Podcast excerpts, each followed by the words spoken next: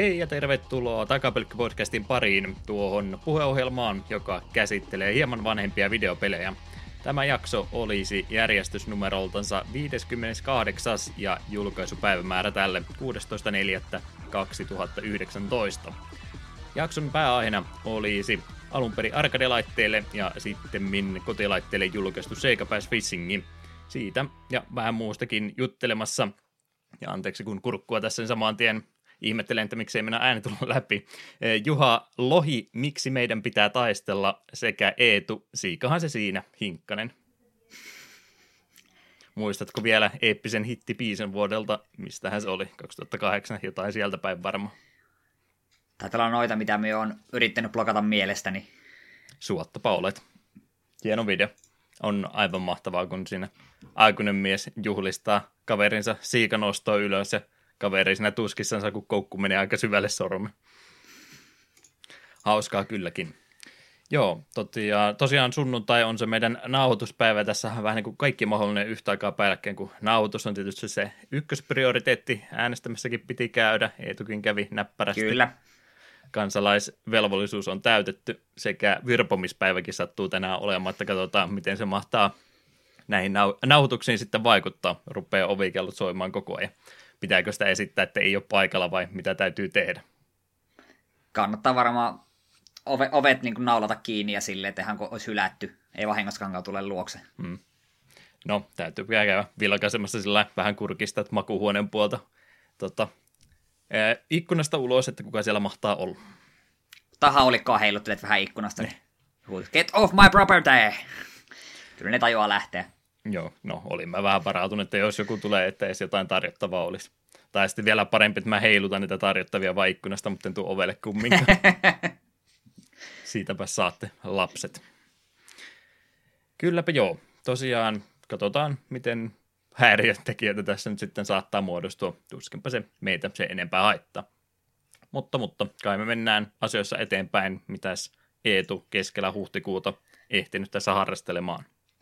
Joo, on tuossa vähän tullut pelailtua. Ja eka peli, minkä nyt mainitsen, niin tarvitsiko minun tätä peliä aloittaa uudelleen? Todennäköisesti ei, mutta halusin silti.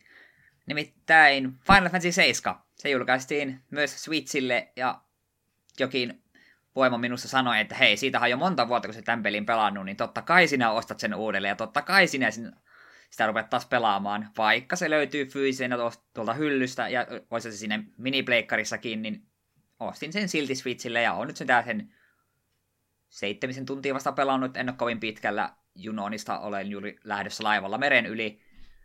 Ja on se edelleen hyvä peli. Hmm. Kaikesta huolimatta. Kaikesta huolimatta. Ja kyllä me tiedostan, että eihän ne kartalla liikkuessa ne hahmot kovinkaan nättejä ole, mutta niissä on sitä tiettyä charmia, ja niihin kun on tottunut, niin ei nyt pahaltakaan näytä. Ja kuitenkin taistelussa mun mielestä hahmomodelit on ihan, on ihan jees.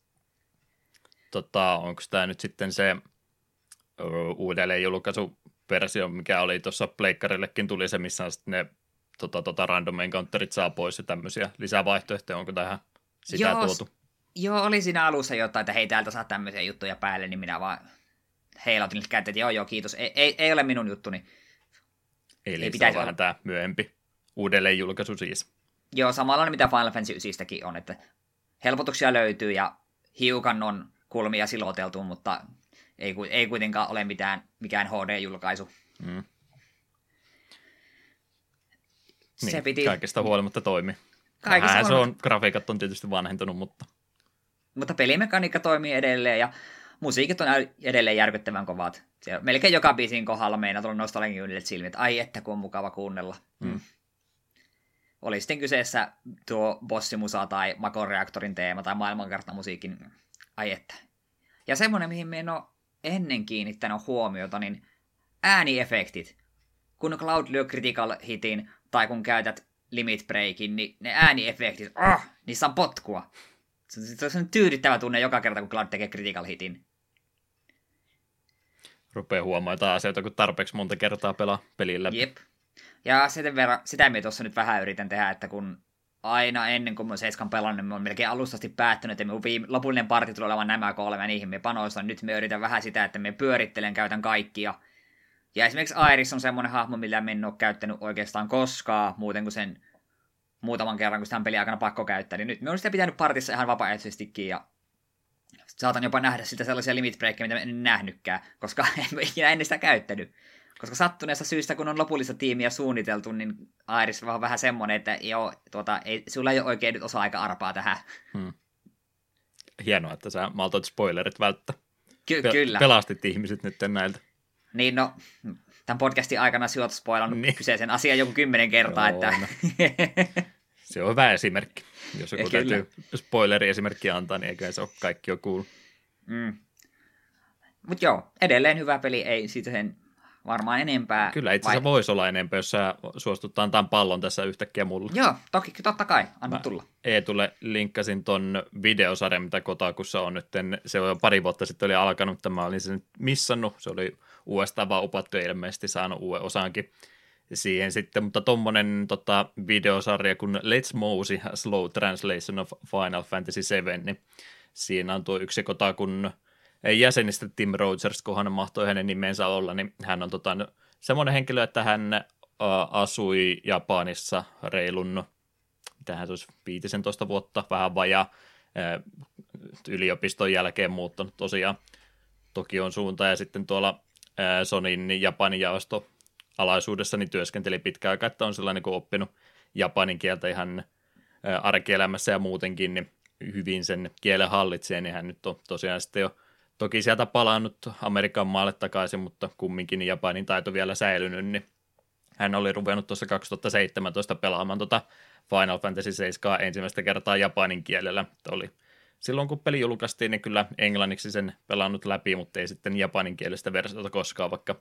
lukeminenkin onnistuu, niin hän rupesi tuommoista videosarjaa tekemään, että tosiaan japanin versiota siinä ruvennut pelaamaan ja sitten samalla verrannusta siihen englanninkielisen käännökseen, niin siinä kyllä tulee ihan semmoisia mielenkiintoisia pieniäkin yksityiskohtia jostain asioista, että missä kohtaa on jouduttu sitten vähän vetävää mutkia suoriksi, koska tosiaan japanin kielihan on semmoista aika asiarikasta tekstiä, että paljon pienemmässä pienemmällä merkkimäärällä pystyy paljon enemmän kertomaan kuin englannin kieleksi ja about. En mä muista, onko ne lisännyt siihen sitten ylimääräisiä tekstibokseja, jos on tarve ollut vai pitääkö ne sitten samoissa mittasuhteissa hyödyntää, mutta kumminkin niin jonkin verran joutuu asioita pudottamaan pois ja muutakin siellä sitten käännösvirheitä tietysti on ja jotain muutakin, että en tarkoita pelkästään sitä, että missä kaikkialla on niitä kirjoitusvirheitä tullut, koska niitäkin siinä pelistä kyllä löytyy. Mutta siis ihan ylipäätänsä, että mitä siellä on ehkä väärällä tavalla käännetty tai muuta, niin tämmöistä hän siinä esittelee tuon videosarjan aikana. Ihan mielenkiintoista seurattavaa. Mä sitä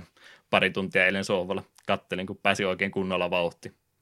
Ihan mielenkiintoista settiä tosiaan tuommoinen. Joo, me kyllä huomasin, kun se mulle linkkasi, mutta ajattelin, että kattelen tuo sitten, kunhan varmaan pelin olen pitkästä aikaa taas uudelleen pelannut läpi asti, niin varmaan niin, sitten voisi spoilereita. Enemmän... Niin, sepä. Kylläpä joo, tosiaan ihan tota, tota, ollaan tätä asiaa aikaisemminkin sivuttu, mutta sillä ei itse niin kovasti siihen asiaan, asiaan keskittynyt, että onko JRPGssä ollut hyvä vai huono käännös, koska me ollaan silloin muksu ja pleikkari yksi aikaa oltu, niin englannin kielen taito on ollut mitä ollut, niin en mäkään sillä niin vasta paljon myöhemmin tajunnut kuin muuta kuulla, että hei se Final Fantasy 7 käännös niin ei välttämättä ehkä niin korkealaatuinen ollut, ja sillä ihmettä, että mitä sinä mukaan oli vikaa, mutta tosiaan kun ei ole sillä yhtä näppärä englannin kielitaito varsinkaan silloin ollut, nykyään tietysti on parantunut, mutta ei nyt edelleenkään olla tällainen, kulutetaan englanninkielistä mediaa toki, mutta ei me varmaan osattaisi kokonaista peliä käsikirjoittaa englanniksi kumminkaan sillä, että me saataisiin siitä semmoista soljuvaa tekstiä ja muuta, että se olisi varmaan aika tönkkyä englantia, jos me yritettäisiin sitä ruveta itsekin luomaan. Mm. Mutta, mutta mielenkiintoinen videosarja, niin semmoinen linkkivinkki tähän näin tuli nyt. Palautetaan sekin segmentti takaisin. Toinen linkkivinkki oli se kahden kilon siikavideo. Kattokaa jompikumpi. Joo, ei varmaan F7 kuitenkaan sen enempää sitten. Sitten on me jotain vähän uudempaakin peliä pelannut. Nimittäin tuo Shadow of the Doom, Tomb Raider. Me taisi joskus joulualla, jos CD on niistä vai mistä aleaikoihin napata. Mun on semmoinen mielikuva, niin ajattelin, että me kuitenkin siitä Tomb Raiderin rebootista tykkäsin ja Rise of Tomb Raiderista tykkäsin tosi paljon. Niin ajattelin, että no, pitähän tuo poimia, kun se halvalla oli ja nyt vihdoinkin sai aloitettua. Ja mitä nyt on joitakin tunteja pelannut, niin kyllä me tuossakin tykkään. kyllä me sen niin tiedostan, että ei tuossa ainakaan vielä ole tullut oikeastaan mitään uutta. Tai no okei, se tietysti mutaletaan, kun sä voit sotkea vähän mutaa päälle, niin viholliset näkee sut huonommin. Mutta emme äkkiäkseltään keksitä, onko tuossa mitään mutta uutta pelimekaniikkaa ollut. Et siinä mielessä ymmärrän kyllä, että tuo joillekin saattaa olla vähän semmoinen, että no tekikö tämä nyt yhtään mitään uutta, mutta minun mielestä tuota peliä on kiva pelata. Siinä on jotain hienoa hiippailla viidakossa ja lävistää porukkaa muutamalla nuolella ja sen jälkeen viimeistellä pistolilla tai rynkyllä. Hmm. Sen me tosin muistan Rise of the Tomb Raiderista me veikkaan, että tuo varmaan menee aika pitkälti samoille linjoille, että panoksista mulla ei ikinä ollut pulaa, kun aina kun löytyy vihollisia, niin jousta, jousta käytetään niin pitkään kuin mahdollista, ja siinä vaiheessa, kun pitää tarttua isompiin aseisiin, niin siellä yleensä ei kovin monta kaveria ole pystyssä, ja niiltä saa kyllä tarpeeksi panoksia aina takaisin. Ja nuolia on niin helppo kesken tulitaistelunkin tehdä lisää. Mihin tarvitaan rynkkyä, kun on jousi. Niin, jouskari only, speedrunia harrastamaan sitten. Mm. Olit siellä noita uusia Tomb pelannut? Ensimmäisen niistä mä kyllä silloin pelasin, en ole näitä kahta myöhäisempää sitten vielä koskenut. Kyllähän ne varmaan aika halvalla noista Steam-aleista jo pystyisikin nappasemaan mukaansa. Uskoisin kyllä, että halvalla lähtee. Ilmeisesti ihan vielä ollut ne jatko-osatkin. Toivottavasti ne ei vaan siihen samaan suden kuoppaan menee niin kuin Pleikkari 1 aikana, että eikä oli hyvä ja sitten piti ruveta niitä about yksi vuodessa julkaisemaan koko ajan uutta ja uutta pienillä muutoksilla, että no nykymaailmanahan se nyt ei oikein onnistu, kun eh, vähän enemmän resursseja tarvitaan semmoisen pelin tekemiseen kuin vuosia parikymmentä ihmistä. Mm. Se kyllä voi sanoa, että tarinan puolelta niin ei minua juurikaan kiinnosta apua. Hirveä maailmanloppu tulossa ja Lara on ainut, joka asia voi pelastaa ja totta kai pahis joukko Trinity on samaan aarteen perässä, niin kilpajuoksussa se menee, mutta ei silti tunnu kyllä mikään kiire olevan. Me voi vaikka kolme tuntia putkeen sille mehässä pyöriä ja metsästää villisikoja, niin se ei, se ei edistä maailmanloppua yhtään. Videopelijuttui. Kyllä. Nehän oli sen, tota, tota, tuli tuossa toissa vuonna, kun se tuli se ö, uusi Tomb Raider-elokuva, niin nehän oli nyt greenlightannut sillekin jatko-osaa. Joo, siitä ei on ollut tullut, juttua. Ei tullut kyllä sitä edellistä katsottua muutenkaan. Joo, minulla oli jonkinlaista mielenkiintoista kohtaa, mutta mä olin jo silti kokonaan unohtanut, että se monesti tuli. Täytyy tsekata, onko Netflixissä tai tämmöisessä jo tullut. Mm. Mutta yhden jutun vielä tuosta haluan sanoa, mikä musta oli varsin hienoa.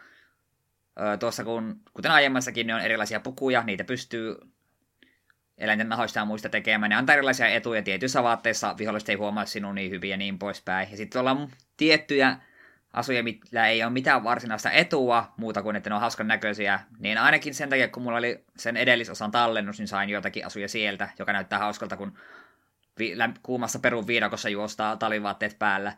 Ja sitten, mä en ihan varma, että on, oliko se kaikille vai mistä ihmeen hyvästä. Mulla oli ilmestyi pari sellaista pukua, jotka olivat alkuperäisestä Tomb Raider 2, joka muuttaa Laran polygoni Laraksi mm. Pleikkari 1 tyyliin.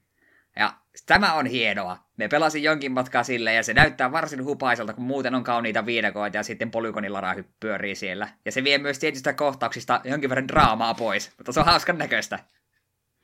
Tota on nyt muutenkin ollut viime aikaisissa peleissä muutenkin on Mario Odysseyssa oli 64 Mario ja eikö tuossa Ressi 2 remakeissäkin ollut mausta polygonin versiolla pelata? Joo, tämä on hienoa, lisää tällaista. Hmm en kyllä koko peliä viiti sillä pelata, kun se tosiaan vie, vie vähän uskottavuutta tietyistä kohtauksista. Kun se, no totta kai pitää, se on. Niin kuin aito Tomb Raider 2 tyyli, että sillä ei suu liiku tai mitään, niin se näyttää oudolta. Mm. Mutta kiva, kiva pikku lisä kuitenkin pitäisi olla semmoinen joku crossover-peli, ihan sama mikä on genre kyseessä, mutta kumminkin, että on kaikista eri vuosikymmenestä pelihahmoja. Sitten niitä ei kumminkaan niin päivitetä ollenkaan, että siellä on just noita alkukantaisia polygonihahmoja siellä uusia modeleiden seassa. Näyttäisi hyvältä. Tuosta nyt kun tuossa FF7 oli puhetta, niin toivotaan, että sekin saa remakeissa vaihtoehon pistää polygoni cloudit ja muut pyörimään. Arvostaisin suuresti muuten ehkä onnistuisi, mutta kun ei sitä vaan ikinä julkaista, niin ei se, niin se on kyllä totta. Ei se tapahdu. Jep. Mut joo, siinä oli oikeastaan mun pelailut. Sen sijaan yhdestä asiasta mä oon ollut hyvin, hyvin hypeissäni, jotka joku on ehkä saattanut huomatakin, jos me Discord-kanavalla on ollut. Olen saattanut MTGn seuraavan setin, eli War of the Sparkin videoita vähän linkkailla, että on laittanut trailerin ja sitten tiivistetyn tarinan siitä, että mitä helvettiä on tapahtumassa ja niin poispäin.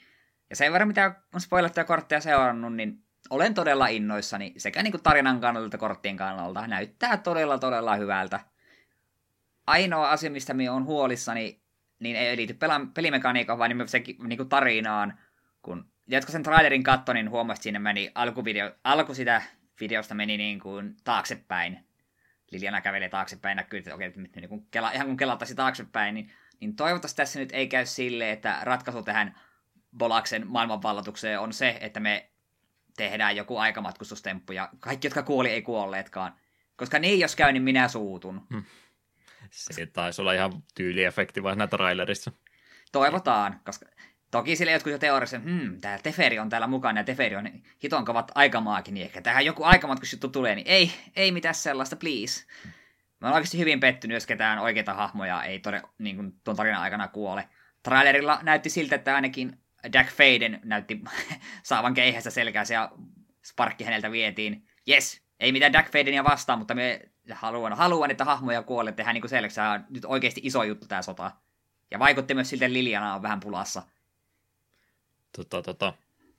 Tuollahan sarjakuvaa maailmassa ja muualla, niin aika usein kumminkin niitä rebootteja tämmöisiä tehdään, niin en tiedä, olisiko sitten Magicillekin semmoinen, tekisikö hyvää, sekin on kumminkin kohta 30 vuotta sarja ollut olemassa, että olisiko se aika vähän noita Planeswalkereita ruveta karsimaan ja aloittaa pikkasen edes puhtaammalta pöydältä.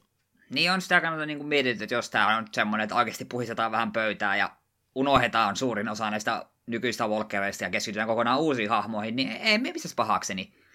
Ja se, että voittaako Polas vai eikö voita, niin siihen me, se ei mulle sinällään merkitse paljon, kunhan nyt kunhan tässä oikeasti tällä sodalla on joku panos, että täällä oikeasti tulee menetyksiä, eikä tämä vaan se, mutta no niin, ei se hätää, kaikki on nyt taas hyvin. Toivon, että Gideon tai Chase kuolee. En usko, että Chase kuolee, koska se on MTGn kansikuvapoika ollut niin pitkää. Mutta kuitenkin, aina saa toivoa. Kaikki näyttää olevan ja menetetyltä ja sitten veteralaatti lentää polasi niskasta läpi ja uudelleen herännyt Ursa siellä ohjaamassa sitten. No Ursa, jos tulee takaisin, niin en pistä vastaan. Mutta joo, ei ole boostereita nyt avattomana tällä kertaa, ei hätä. Ei, niin ei tällä kertaa, mutta kunhan Park julkaistaan, niin, niin vähän veikkaa, sitä tulee ostettua. Sehän on jo ensi jaksoon mennessä tainnut pre-release tulla, että aika lähelle osu. Öö, toukokuun kolmas päivä taisi no, olla. Virallinen. Niin ei, ei ihan kerke tulla mm. virallisesti ulos. Kuuntelet vielä hetken turvassa. Mm, se on sopivasti mun synttäreiden jälkeinen päivä, julkaisupäivä.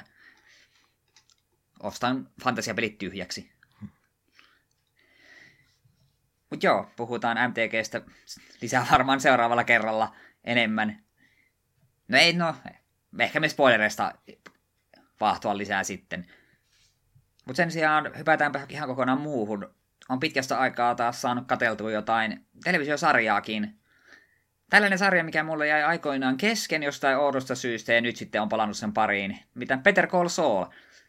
Kaikki varmaan tietää, mistä on kyse Breaking Badin spin-off kautta esiosa. Kaikki varmaan tietää, mistä on kyse. Mä oon tällä öö. ei, ei mitään tietoa. Et sä kattonut Peter Call Saulia tai Breaking Badia? Nope, nope. Mitä? Nyt järkyttynyt.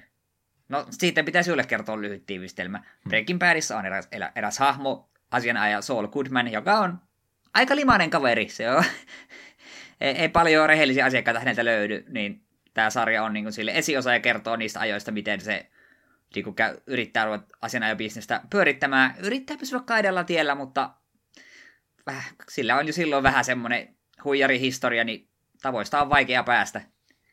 Äärimmä, äärimmäisen hyvä sarja, jos niin kuin Breaking Badkin uppoaa, niin tämä uppoaa myös aivan varmasti. Me silloin aikoinaan, kun tämä tuli, niin me ykköskauden katoi sitä mukaan, kun jaksoja tuli Netflixistä ulos. Ja tää, siis tämähän on siis Netflix Originalsi, että tämä ei mistään muualta tule.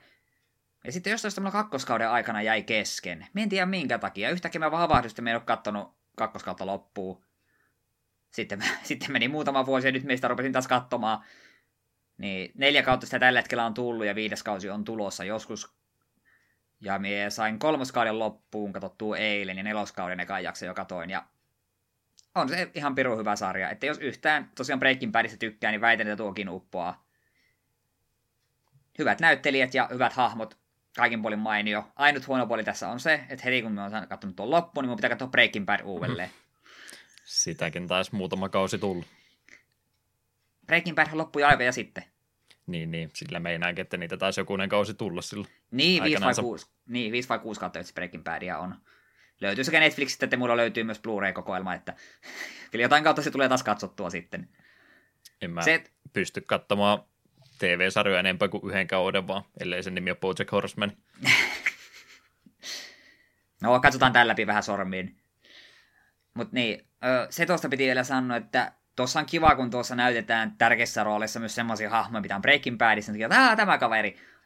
Niin ongelma siinä on vaan se, että kun näkee hahmoja, jotka on Breaking Badissa, niin se tiedät, että okei, tämä hahmo ei tule kuolemaan tämän ohjelman aikana, koska se kyllä on sama aika jatkumoa.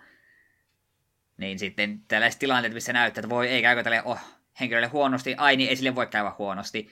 Mutta samaan aikaan taas ne kaikki henkilöt, jotka ei ole Breaking Badissa, niin mä oon hyvin huolissani heistä kaikissa. Me todella toivon, että Kimille ei tapahdu mitään. Mutta me, me, me olen peloissani, hyvin hyvin peloissani. Mutta mainio sarja. En halua spoilata sitä mitään, koska katsokaa itse, jos ette ole vielä nähneet. Voitaisiin ottaa tuommoinen asenne meidän tuota peleihinkin, että no tässä tämmöinen peli se julkaisti tähän aikaan, ei vittitä kertoa tästä mitään, ettei tule spoilereita, että pelatkaa itse. Niin. Ja katsotaan kahden viikon päästä, mikä peli on seuraavaksi. Niin. Ää, no tossa, sen kyllä tuosta toiselta voisi sanoa, että vaikka ei Breaking Bad olisi ollut katsottu, niin kyllä tuon pari silti voi hypätä. Hmm. Tämä on niin kuin pieni vihje. Selvä. Joo, siinä oli oikeastaan myyty tällä erää. Mitäs Juha on hommaillut? No, onhan tuossa tullut jotain harrastettu. Arvoa, mitä mä oon pelannut kaikkein eniten.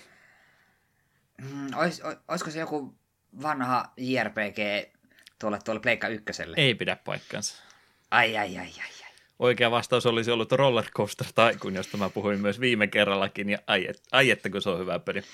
Semmoiset kevyet parikymmentä tuntia tullut tuossa viimeisen pari viikon aikana tuota pelattua, ja huhu, on, on se täydellinen peli kyllä. Ää, tota noin, mä en muista mitä mä viime kerralla sitä puhuinkaan, mutta siihen varmaan vertaisin, ettei sitä muksuna niin kaikista asioista siinä välittänyt sen takia se toimi silloinkin, kun se oli sellainen aika kevyt managerointipeli siinä mielessä, että semmoiseen pikkusäätämiseen raha-asioihin näihin ei tarvinnut hirveästi tota, perehtyä ollenkaan, mutta nyt kun vähän vanhempana pelaa tuota uudestaan ja tekee jotain muutakin kuin vaan ottaa tota, maksimilainat ja dumppaa kaikki rahat vaan laitteeseen ja sitten jää vaan tuijottamaan – jumalana sitä sun maailmassa, että mitä siellä pikkuihmiset kävelee niin kuin muurahaisesti ympäriinsä tai muuta ehkä siinä sivussa tekee, niin nyt vähän edes asioita ymmärtää enemmänkin, niin saa pelistä heti enemmän irti, kun rupeaa sitten tosiaan johonkin lippuhintoihin keskittymään enemmän ja patrollireittejä työntekijöille jotain tämmöistä pikkusäätämistä rupeaa tekemättä se ajan, mitä ennen käytti vaan siihen tuijottamiseen ja ihmetteli, että onpa onpa hieno pelimaailma, kun vaan voi katsella, kun ne ihmiset siellä kävelee ja eksyy sun puistoon ja ehkä hukkuukin jonnekin ja no ei ne huku sinne, jos sä niitä pudottele sinne, mutta sekin on mahdollista. Niin, niin. just tuommoiseen eh, tota, tota, mikromanagerointiin, kampanjoiden tekemiseen, mm, tähän mä nyt mu- muuta sieltä voisinkaan esille nosta. Kumminkin siellä on semmoista, jonkin verran pystyy tosiaan siihen perehtymään, että voi noita pienempiäkin asioita ruveta säätelemään. Ihan vain siinä, että yrittää maksimivoitot tehdä näin kapitalistina, niin siihenkin voi pikkasen enemmän nyt panostaa, niin on ruvennut tuosta entistä enemmän tykkäämään. Kyllähän tuota Roller Coaster tai kun niitä uudempiakin sitten myöhemmin tuli, että kakkosessa oli vielä toi Chris Sawyeri mukana myöskin, en muista oliko itse ihan niin kuin se tekijä tässä ykkösessähän oli melkein kaiken itse tehnyt ääniä ja tämmöisiä lukuun ottamatta.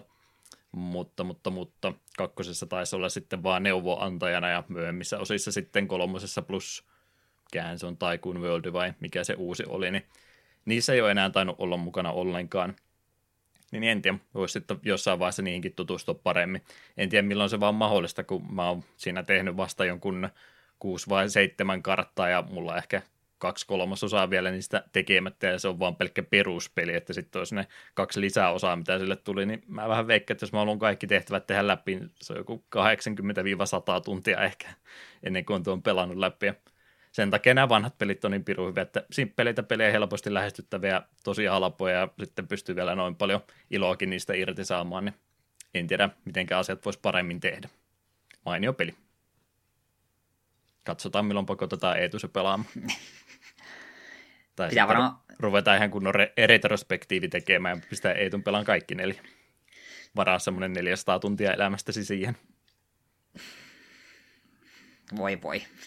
niin kuin ei olisi tämän podcastin tekijä muutenkin pelattavaa. Mm. No ehkä mä annan sulle vaan pelkästään tehtäväksi pelata, kun siitäkin taisi tulla vähän tämmöinen Dungeon Keeper-mäinen mobiiliversio, mikä oli aika ja rahaa rajoitettu, että se on varmaan se paras versio. Luonnollisesti. Hieno peli, en voi suositella enempää. Uh, peliläppärin menin ostamaan.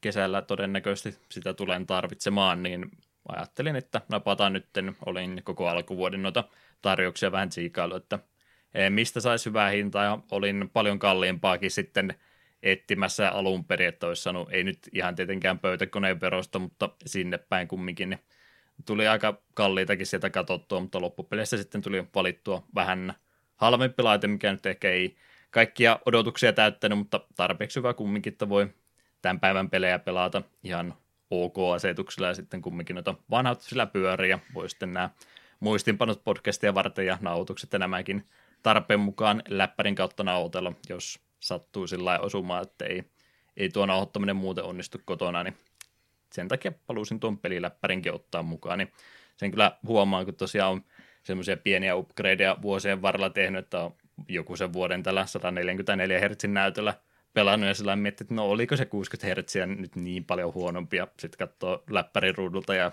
joo, on se nyt vähän ikävä taas oman koneen ääreen, että kyllä ne kaikki pienetkin asiat sitten loppupeleissä vaikuttaa. Mutta liityin tähän hashtag tonnin peliläppärikerhoon, vaikka sen tarjoushinta olikin paljon halvempi, mutta käytännössä tonnin peliläppäri. Odotan innolla, että se on tota, tota, hyvä kone seuraavat kuusi kuukautta ja sitten se on ongelma jätetty.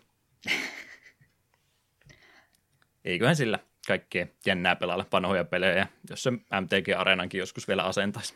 Meidän just sanoa, että kannattaa ostaa tehokas peliläppäri, että voi pelata Legend of Dragoonia taas. Joo, totta kai. Tai Overwatchia low-asetuksella. Niin. Näinhän se menee. Uh, joo, siitä FF7 käännöksestä tuosta tuli jo puhuttuakin varmaan siitä enempää. Sen mä olisin ehkä vielä halunnut lisätä, kun ihmiset tuolla Twitterissä tykkää näitä hot teikkejä antaa videopeli mielipiteitänsä, niin minun mielestä Final Fantasy 7 on yliarvostettu, on kaikkein yliarvostetuin mielipide, mitä ihminen voi ikinä antaa. Se, että Final Fantasy 7 on yliarvostettu, on sinun mielestä yliarvostettu. Mm, mielipide. Ok. No me tavallaan kyllä on samaa mieltä. Ei väitellä tästä enempää vai? Ei. No, no, on vähän vaikea väitellä, kun molemmat tykätään F7. Mm. No, mutta täytyy loukata f ja katsotaan, mitä sitten tapahtuu. Ää, pap, pap, pap. Nyt, nyt, nyt mennään vaarallisille vesille. Eteenpäin. Joo, mutta siis vielä, vielä pahempi, jos olisi loukannut kutosta. Mutta toisaalta, kuka, jos, jos loukkaa kutosta, niin kukaan ei usko. Mm. Koska kaikki ei. tietää, että se on mestariteos. Ei vitti edes läpälläkään. Mm animaatiosarjaa vilkaisin tuossa ensimmäisen arkin verran näitä isekai-animeja on enemmänkin viime vuosina ollut ja olen niistä aika monesta jotain sanonutkin. Kyseessä siis näitä tämmöisiä juonia, että päähaamo oikeasta elämästä jonkinlaiseen pelimaailmaan kiskotaan yhtäkkiä. Sitten tehdään asioita vähän niin kuin peleissä olisi tapana ja tuo on nyt iso, mikä tämän vuoden puolella on ollut, ollut tämä Rising of the Shield Hero. Siitä joku 3-14 jaksoa tähän päivään mennessä on ulos tullut ja sitä tuossa nopsaan vilkaisin ne jaksot pois. Saanko kertoa spoilereita nollan vai yhden jakson edestä? Tiedän, että mitä mä sanon siitä. Saat kertoa. En usko, että mulla on ikinä aikaa katsoa enää yhtään mitään. yhtään mitään.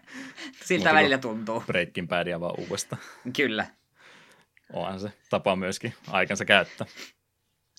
No jos mä yhden jakson eestä, tosiaan muuten aika perinteinen systeemi on, että tosiaan yhtäkkiä joutuu peli, pelimaailmaan mukana, mutta se miten tämä nyt sitten siitä massasta yrittää erota, niin alku on aika normaali, mutta se sitten siinä ykkösjakson aikana muuttuu vähän erilaiseksi, että siinä jotain, eh, jotain omituista siellä maailmassa on sinne siis neljä oikeita, oikeasta maailmasta nyt käytännössä siis kiskotaan ihmisiä mukaansa. Tämä päähahmo oli näistä siis Shield Heroesit. Siinä oli tota, uh, Miekkahiro ja Keihäshero ja Jouskarihero myöskin sinne mukaan, niin innolla siellä niitä sankareita odotetaan, mutta sellainen pikkusen ehkä jotain omituista on, kun Shield Hero ehkä nyt samanlaista vastaanottoa saa, ja se nyt sivuutetaan alussa kumminkin sitten ruvetaan jakamaan heille, että okei, teidän täytyy levuttaa itsenne omissa ryhmissään, että ette voi keskenään ne vaan liikuskella, että teille määrätään tai teidän täytyy jostain kaverit löytää, että pärjäätte täällä maailmassa, niin sieltä ei sitten kavereita löydykään ollenkaan, että joku tässä nyt mättää, kun ei oikein kukaan tykkää, mutta sitten yksi naishenkilö sinä suostuukin hänen mukaansa tulemaan. Kaikki näyttää alkavan ihan hyvin, mutta ykkösjakson lopulla sitten ää, hotellista perättyä huomatta, kaikki tavarat on viety ja sitten kun ruvetaan ihmettelemään, että mihinkä se partimemberikin on lähtenyt, niin hänkin on lähtenyt kävelemään. Vartijat tulee paikalle ja syyttää, että hei, sä oot kuulemma raiskannut tämän naisen, että tuppas nyt takaisin, niin siitä se sitten vähän lähtee. Ja ihan mielenkiintoinen muutos sellainen päähaamun kohdalla, että semmoinen ihan pirtsakka tämmöinen anime-pääsankari ja sitten tosiaan ruvetaan syyttämään rikoksesta, mitä hän ei ole tehnyt ja kaverit lähtee, rahat lähtee, häntä pidetään rikollisena, ei kavereita eikä muuta, ja Hero on semmoinen sankari, että hänellä on vaan se kilpi, hän ei voi mitään muuta asetta käyttää, niin hän ei myöskään pysty oikein levuttamaan tehokkaasti, että pistetään ykkösjakson kohdalla sitten aika synkkää asemaan tuo hahmo, ja sitten vähän asenteet ehkä maailman kohtaan muuttuukin, että sitten ollakaan enää niin hymyilevää sankaria enää. Ollaan aika suoraan sanottuna ää, vittuuntuneita kaikille. Hmm, tuohan vaikuttaa ihan jopa mielenkiintoiselta. Rupeisit kertomaan alkua, niin että okei, jälleen, jälleen yksi Sword Art Online ja vastaava. Mm. Joo, startti jälleen kerran. Vähän se tuntuu kaikissa tämmöisissä vastaavissa sarjoissa oleva, että se alkuasetelma on mielenkiintoinen, mutta sitten se kumminkin niihin tropeihin se kaatuu myöhemmin ja no. osittain käy tällekin se sama juttu. Kyllä se yrittää sitä alkuasetelmaa kumminkin ylläpitää, mutta kumminkin niin tavalla tai toisella ne tuntuu sitten aina samaan päätyvän. Täytyy kyllä sanoa, että jos on tuolleensa, että on niin kuin eri aseheroja ja niin pois, sitten sit, se tyyppi, joka joutuu pelkän kilven kanssa, niin Mm. Saattaisi, saattaisi olla, että loppuisi minun pelaaminen siihen, että ei sitten. Mm. Ja et pääse tuommoisesta maailmasta karkuunkaan ollenkaan, niin, niin on se vähän ikä, ikävä asetelma.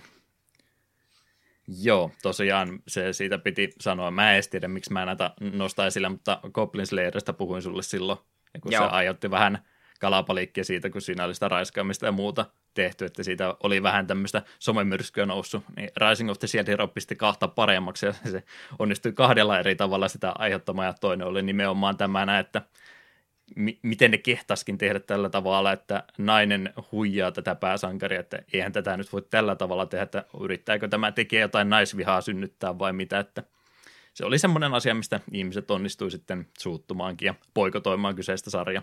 Okay. Kakkosjaksossa tulee vielä toinenkin elementti, mutta se kuuluu ehkä siihen aamon kehitykseen ja muutenkin siihen maailmaan, kun ei, ei, ei oikein partimempereitä onnistu saamaan, niin siinä joudutaan sitten ehkä vähän tuolta lainpolulta niin poikkeamaan. Että en sitä nyt sitten sentään spoilla. Okei. Okay. Hmm. Onko tuo Crunchyrollissa tai jotain? Joo, se löytyy sieltä ehkä voisi jakson pari katsoa ja sitten unohtaa vähän niin kuin mitä kävi Goblin Slayerin kanssa ja mitä kävi Sword Art Onlinein kanssa ja mitä on käynyt kaikkia animesarjojen kanssa viimeisen puolen vuoden aikana. Joo, siis mä en näitä sen takia kerro, että nämä olisi jotenkin niin mahtavia sarjoja, että näitä pitäisi katsoa, mutta kun se alkuasetelma on sillä ihan mielenkiintoinen niin, ja muutenkin semmoista lohturuokasarjaa, että näitä aina helppo kuluttaa, vaikka näin mm. nyt ei mitään isompaa vaikutusta loppu, loppupeleissä tekiskään. Mm. Sitä odotan kyllä innolla, että Food Wars jatkuu. Sitä katson heti, kun sitä tulee lisää. Siitä mä oon vähän kuullut, että se menee ilmeisesti vähän huonompaan suuntaan, mutta en tiedä mitenkä. En halunnut spoilata kumminkaan. No, eh, no me haluan kuitenkin nähdä, miten se homma päättyy. Sen verran, mitä sitä oli sullut siinä, kun sitä katsoin, niin tykkäsin kyllä kovasti. Vielä ennen kuin mä puhumisesta pyöryn, niin WrestleMania viikonloppuhan tuossa myöskin oli. Wrestlingia tapahtui. Eetu ei ole varmaan vieläkään lämmennyt konseptille yhtään. Juen. Valitettavasti, mitenkään mä siinä onnistuisin. No, si oot yrittänyt ja samoin Sterling yrittää kovasti aina kaikkia wrestling-juttuja laittaa, mutta minä ignoraan ne oikein taitavasti. Hmm. Valitan. Joo, iso viikonloppu oli tosiaan tuossa, ää, no tätä jaksoa kuuntelette niin puolitoista viikkoa sitten, eli VVn se isoin tapahtuma oli, ja se ympärillä sitten pienemmätkin organisaatiot omat juttusa yleensä yrittää laittaa, että wrestlingiä tapahtuu kovastikin. Takeover jälleen kerran esitteli sitä, että vähän helpommin kulutettava konsepti kuin tosiaan semmoisia aikuisempia faneja muutenkin, jotka meteliä pitää, niin mukavampi katsoa, kun on semmoinen näppärän mittainen show ja muutenkin yleisö, joka ei siellä vaan istu käsiensä päällä, vaan oikeasti innostukin tästä konseptista, mille Eetu pyörittää silmiä, mutta kumminkin. WrestleMania tosiaan sitten sunnuntai-iltana oli, ja yleensä mitenkä ne on aina nämä ottelut ja muut ratkaisut tehnyt, niin siellä yleensä annetaan pikkasen sitä porkkana, että ehkä yksi tai kaksi korkeintaan fanisuosikkia voittaa, ja sitten täytyy kumminkin vähän palansoida sitä, että täytyy niiden pahiksienkin saada omat hetkensä, niin niitäkin tapahtuu, niin nyt oli ehkä vähän tehty eri tavalla, että melkein kaikissa lopputuloksissa oli se fanien, tota, mitä, mitä fanit tota, tota, takana seisoo, niin melkein kaikki he saavat nyt voittosa tällä kertaa, että semmoista aika harvoin Wrestlemania historiassa on tapahtunut, mitä mä nyt viimeiset 17 eteenpäin on niitä kattelun, niin vähän erikoinen ratkaisu, mutta kiva välillä näinkin päin. Seuraavat viisi vuotta sitten varmaan odotetaan, kun ne hiilit voittaa kaikki ottelunsa. Ää, siellä oli myöskin toi Ring of Honor ja New Japanin yhteisshow sinä samana viikonloppuna järjestetty. Mä en sitä valitettavasti ehtinyt katsoa. Yksi syy sille oli se, mistä piti WrestleManiasta mainostaa, kun pre-show plus pääshow yhteensä seitsemän ja puoli tuntia. Miten sitä jaksaa oikeasti? Jaksaisiko ei yhtään mitään, konsertti seitsemän ja puoli tuntia, elokuva seitsemän tai puoli tuntia, seitsemän ja puoli tuntia, että tuo ihan mahdottoman mittasi. Uhuh, kyllä aika tiukkaa tekisi. Hmm. Siihen kaikki matkat ja jonottamiset ja tämmöiset vielä päälle, niin on se vähän liian pitkä. Että, että ilmeisesti ne hyvät bonukset saa, kun ne on jatkuvasti sitä showta vaan pisemmäksi ja pisemmäksi vetänyt, mutta olisiko se tässä vaiheessa sitten jo aika vaikka kaksipäiväiseksi se koko show tehdä, että kolme tuntia plus kolme tuntia lauantai sunnuntai, niin kuulostaisi vähän helpommalta, koska siinä sitten se koko showkin kärsii, kun siellä on ne kaikki käytännössä hypetetyimmät ottelut siellä ihan viimeisenä, mutta kun ihmiset on siellä jo kuusi tuntia ollut paikan päällä, niin voiko sitä nyt enää valittaa, kun ne oikein jaksaa mitään meteliä siellä pitääkään. Että mä en, en ole ikinä järjestänyt tämmöistä showta tämmöisellä stadionilla, mutta kun nehän joutuu kumminkin lavastet ja kaikki muut niin kuin hyvissä ajoin varmaan alkuviikosta ja ruveta rakentaa, niin täytyyhän nyt varmaan sitten se stadioni niin myöskin maksaa sitä käytöstä siltäkin aikaa, kun ne rakentaa siellä ja muuta. Meidän pitäisi varmaan tietää, kun me ollaan matkailualaa jonkin verran opiskeltu, mutta oletan kumminkin, että ne joutuu siitä myöskin korvaukset maksaa, niin onko se nyt sitten enää niin paha, jos ne tota, tota, yhden päivän vielä lisää siihen ottaa, myy vaikka sitten vähän kalliimpaa hintaa, niin kahden päivän lippuja. Kuulostaako tämä ajatus ihan hölmöltä tapahtuman järjestämistä varten? Minusta tuntuu, että mun ei kannata kantaa tähän. Minulla ei ole koulutusta. Ei sitten. No, se on minun kaksi senttiäni tästä asiasta, että WrestleMania kaksipäiväiseksi kiitos, pääsi vähän helpommalla, koska siinä kotisohvallakin väsyy seitsemästä ja puolesta tunnista ja mun ei tarvinnut edes tota, jääkappia kauempaa väliä liikkuakaan siinä välissä. Sen verran me haluan kyllä wrestlingin sanoa, että tämä on suhteellisen vanha juttu, että mun piti mainita jo pari jaksoa takaperin, mutta nyt vasta tuli mieleen, Japanissa voisin ruveta katsomaan wrestlingiä, koska tuli Twitterissä vastaan, en muista kuka oli tykännyt tai jakanut, olisiko ollut PPCn Hasuki, mun on mm. semmoinen outo mielikuva jostain, mitä oli siellä tällainen juonenkaare ollut, että naisottelijalla oli ollut suhde pandaan, että sitten tämä pandan puol- puolisot sai tästä tietää ja tuli sinne painimaan hänen kanssaan. Ja loppujen lopuksi tästä paineesta tuli näiden pandojen ystävä ja heidän lapsensa kummitäti tai tällaista. Hmm. Nyt, nyt, nyt on semmoinen tarina, että video rupesi kiinnostamaan. Näin siitä myös pari kuvakaappasta, ja tälle pitää anna peukalon. Jos ruvetaan tekemään jotain noin pöliä, niin mennään sitten kunnolla yli. Siellä on kyllä tosiaan Japanin päässä ihan tuottoman paljon eri sarjoja muutenkin, ja sitten siellä just muutama semmoinen, joka nimenomaan erikoistunut semmoiseen komedia wrestlingiinkin, että ehkä se olisi sitten se sun juttu. Jos on ihmisiä painimassa vihaisessa naispandapuvussa, niin totta kai se on myös juttu. Hmm. En tiedä, oletko sekin, tarvitsit sekin tästä samaa, mutta Oon hieno oli. jossain aikaisemminkin nähnyt, on vastaavanlaisia tapahtumia tullut. Joo, me länsimaissa ollaan vähän liian vakavissaan, tota, että ei hirveästi muualla tu. No on se nyt ehkä joitakin poikkeuksia, kun monella tota, varsinkin Luchadoreilla on se Dragon lisänimi, että joku vaikka tota, no tuli Super Dragonin huudot mieleen joo, mutta on siellä myöskin ollut siis lohikärmepuvussa painia nimeltä Dragon Dragon. Dragon Dragon. Hmm. Hmm. Siinä on mielikuvitus laukannut. On kyllä. Hieno harrastus. Toivottavasti löydät tälle lähteelle vielä joku päivä. Hei, aa, yhden asian mä skippasin kokonaan, vaikka meillä on nyt alkupuheet mennytkin jo yli puoli tuntia, mutta saanko vielä Rollercoaster tai kunin palata? Mitä olet palannut siihen ja tuohon Legend of Dragoonia selittänyt, että missä jaksot? Ää, ne tulee tällä julkaisuviikolla editointi käynnissä. Ja muistan jonkun hämärän lupauksen viime jaksosta, että ennen tätä jaksoa olisi jo ulkona. No mä yritän vielä, jos mä ei tiistaihin mulla on aikaa, tänään on sunnunta. Mutta Rollercoaster Tycoonista se, että mä oon kaikkia noita tuommoisia, mitenkään on näitä vuoristoratoja rakennettu ja minkälaiset turvallisuus ja nämä mekaniikat tota, ollut päällä, niin siitä heräsi ajatus, että Eetu, me ei ole kyllä kasvutusten nähty sitten ammattikorkea-aikoina, niin mitä jos ensi kesänä lähdetään Särkänniemeen? Onko no, liian ole. kaukana? Ei ole mahdoton ajatus. Kun se semmos... teidän powerparkki ole lähempänä? Eikö se ole siellä jossain vähän idämmässä? Missä se on powerparkki? En minä muista. Joskus käyn. Kerran käyn. Ei, ei tätä... Ei oikein aikuisia tullut huvipuistossa käytyä ja mulle tulee vähän huono aj- mieli siitä ajatuksesta, että mä menen yksin sinne jonottamaan muksujen kanssa, niin mä ajattelin, että mä otan Eetun mukaan. No ei kyllä ole mikään mahdoton ajatus. Mä itse kävin Lintsillä pari vuotta takaperin, niin... Sinnekin voidaan mennä kyllä. Niin. Siinä oli lähinnä se ongelma, että sillä saattoi olemaan tosi hyvä huvipuistosää, eli toisaalta oli ihan pirusti ihmisiä, niin silloin kun joutui jonottamaan pitkään ja sitten oli siinä laitteessa ollut se viisi minuuttia, niin sitten tuli vähän semmoinen olo, että nyt tämä odotettu aika verrattuna siihen, että miten kiva mulla oli, niin ei ihan kohtaa. Mm-hmm. Niissä on nyt ollut jotain suunnitelmaa, että ne meinais ainakin se Särkänimen päässä tosiaan ensi vuonna muuttaa sillä, että jonottaminen menisi vähän niin kuin tota, apteekin puolelle, että sä saat vuoronumeroa ja sitten sä voit mennä muuta tekemään siksi aikaa, jos sulle tulee puhelimen viestiä, kun sun vuoro lähestyy, että se olisi ihan näppärä systeemi kyllä, saisi kaikkialla olla tuo. Ei kyllä hullun idea. Voisi käydä siellä sitten natsoja syömässä tai jotain.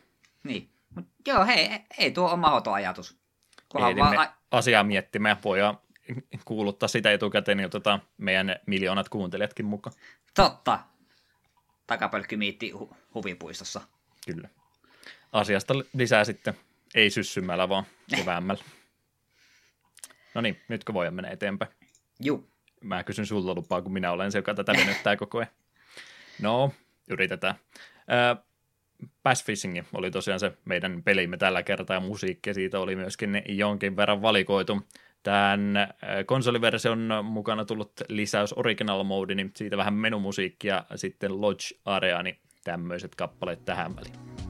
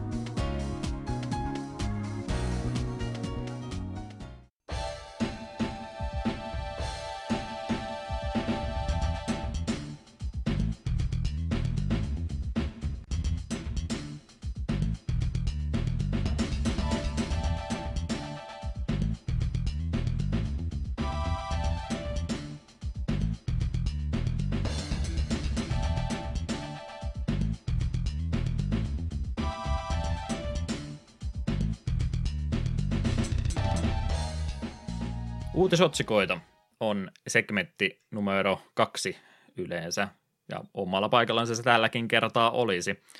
Ja tässä on se näppärä segmentti. Eetu jälleen kerran tykkää. Haluatko sä sanoa tämän segmentin nimen välillä? Se tuntuu hyvältä, kun tuossa sanoo ääne.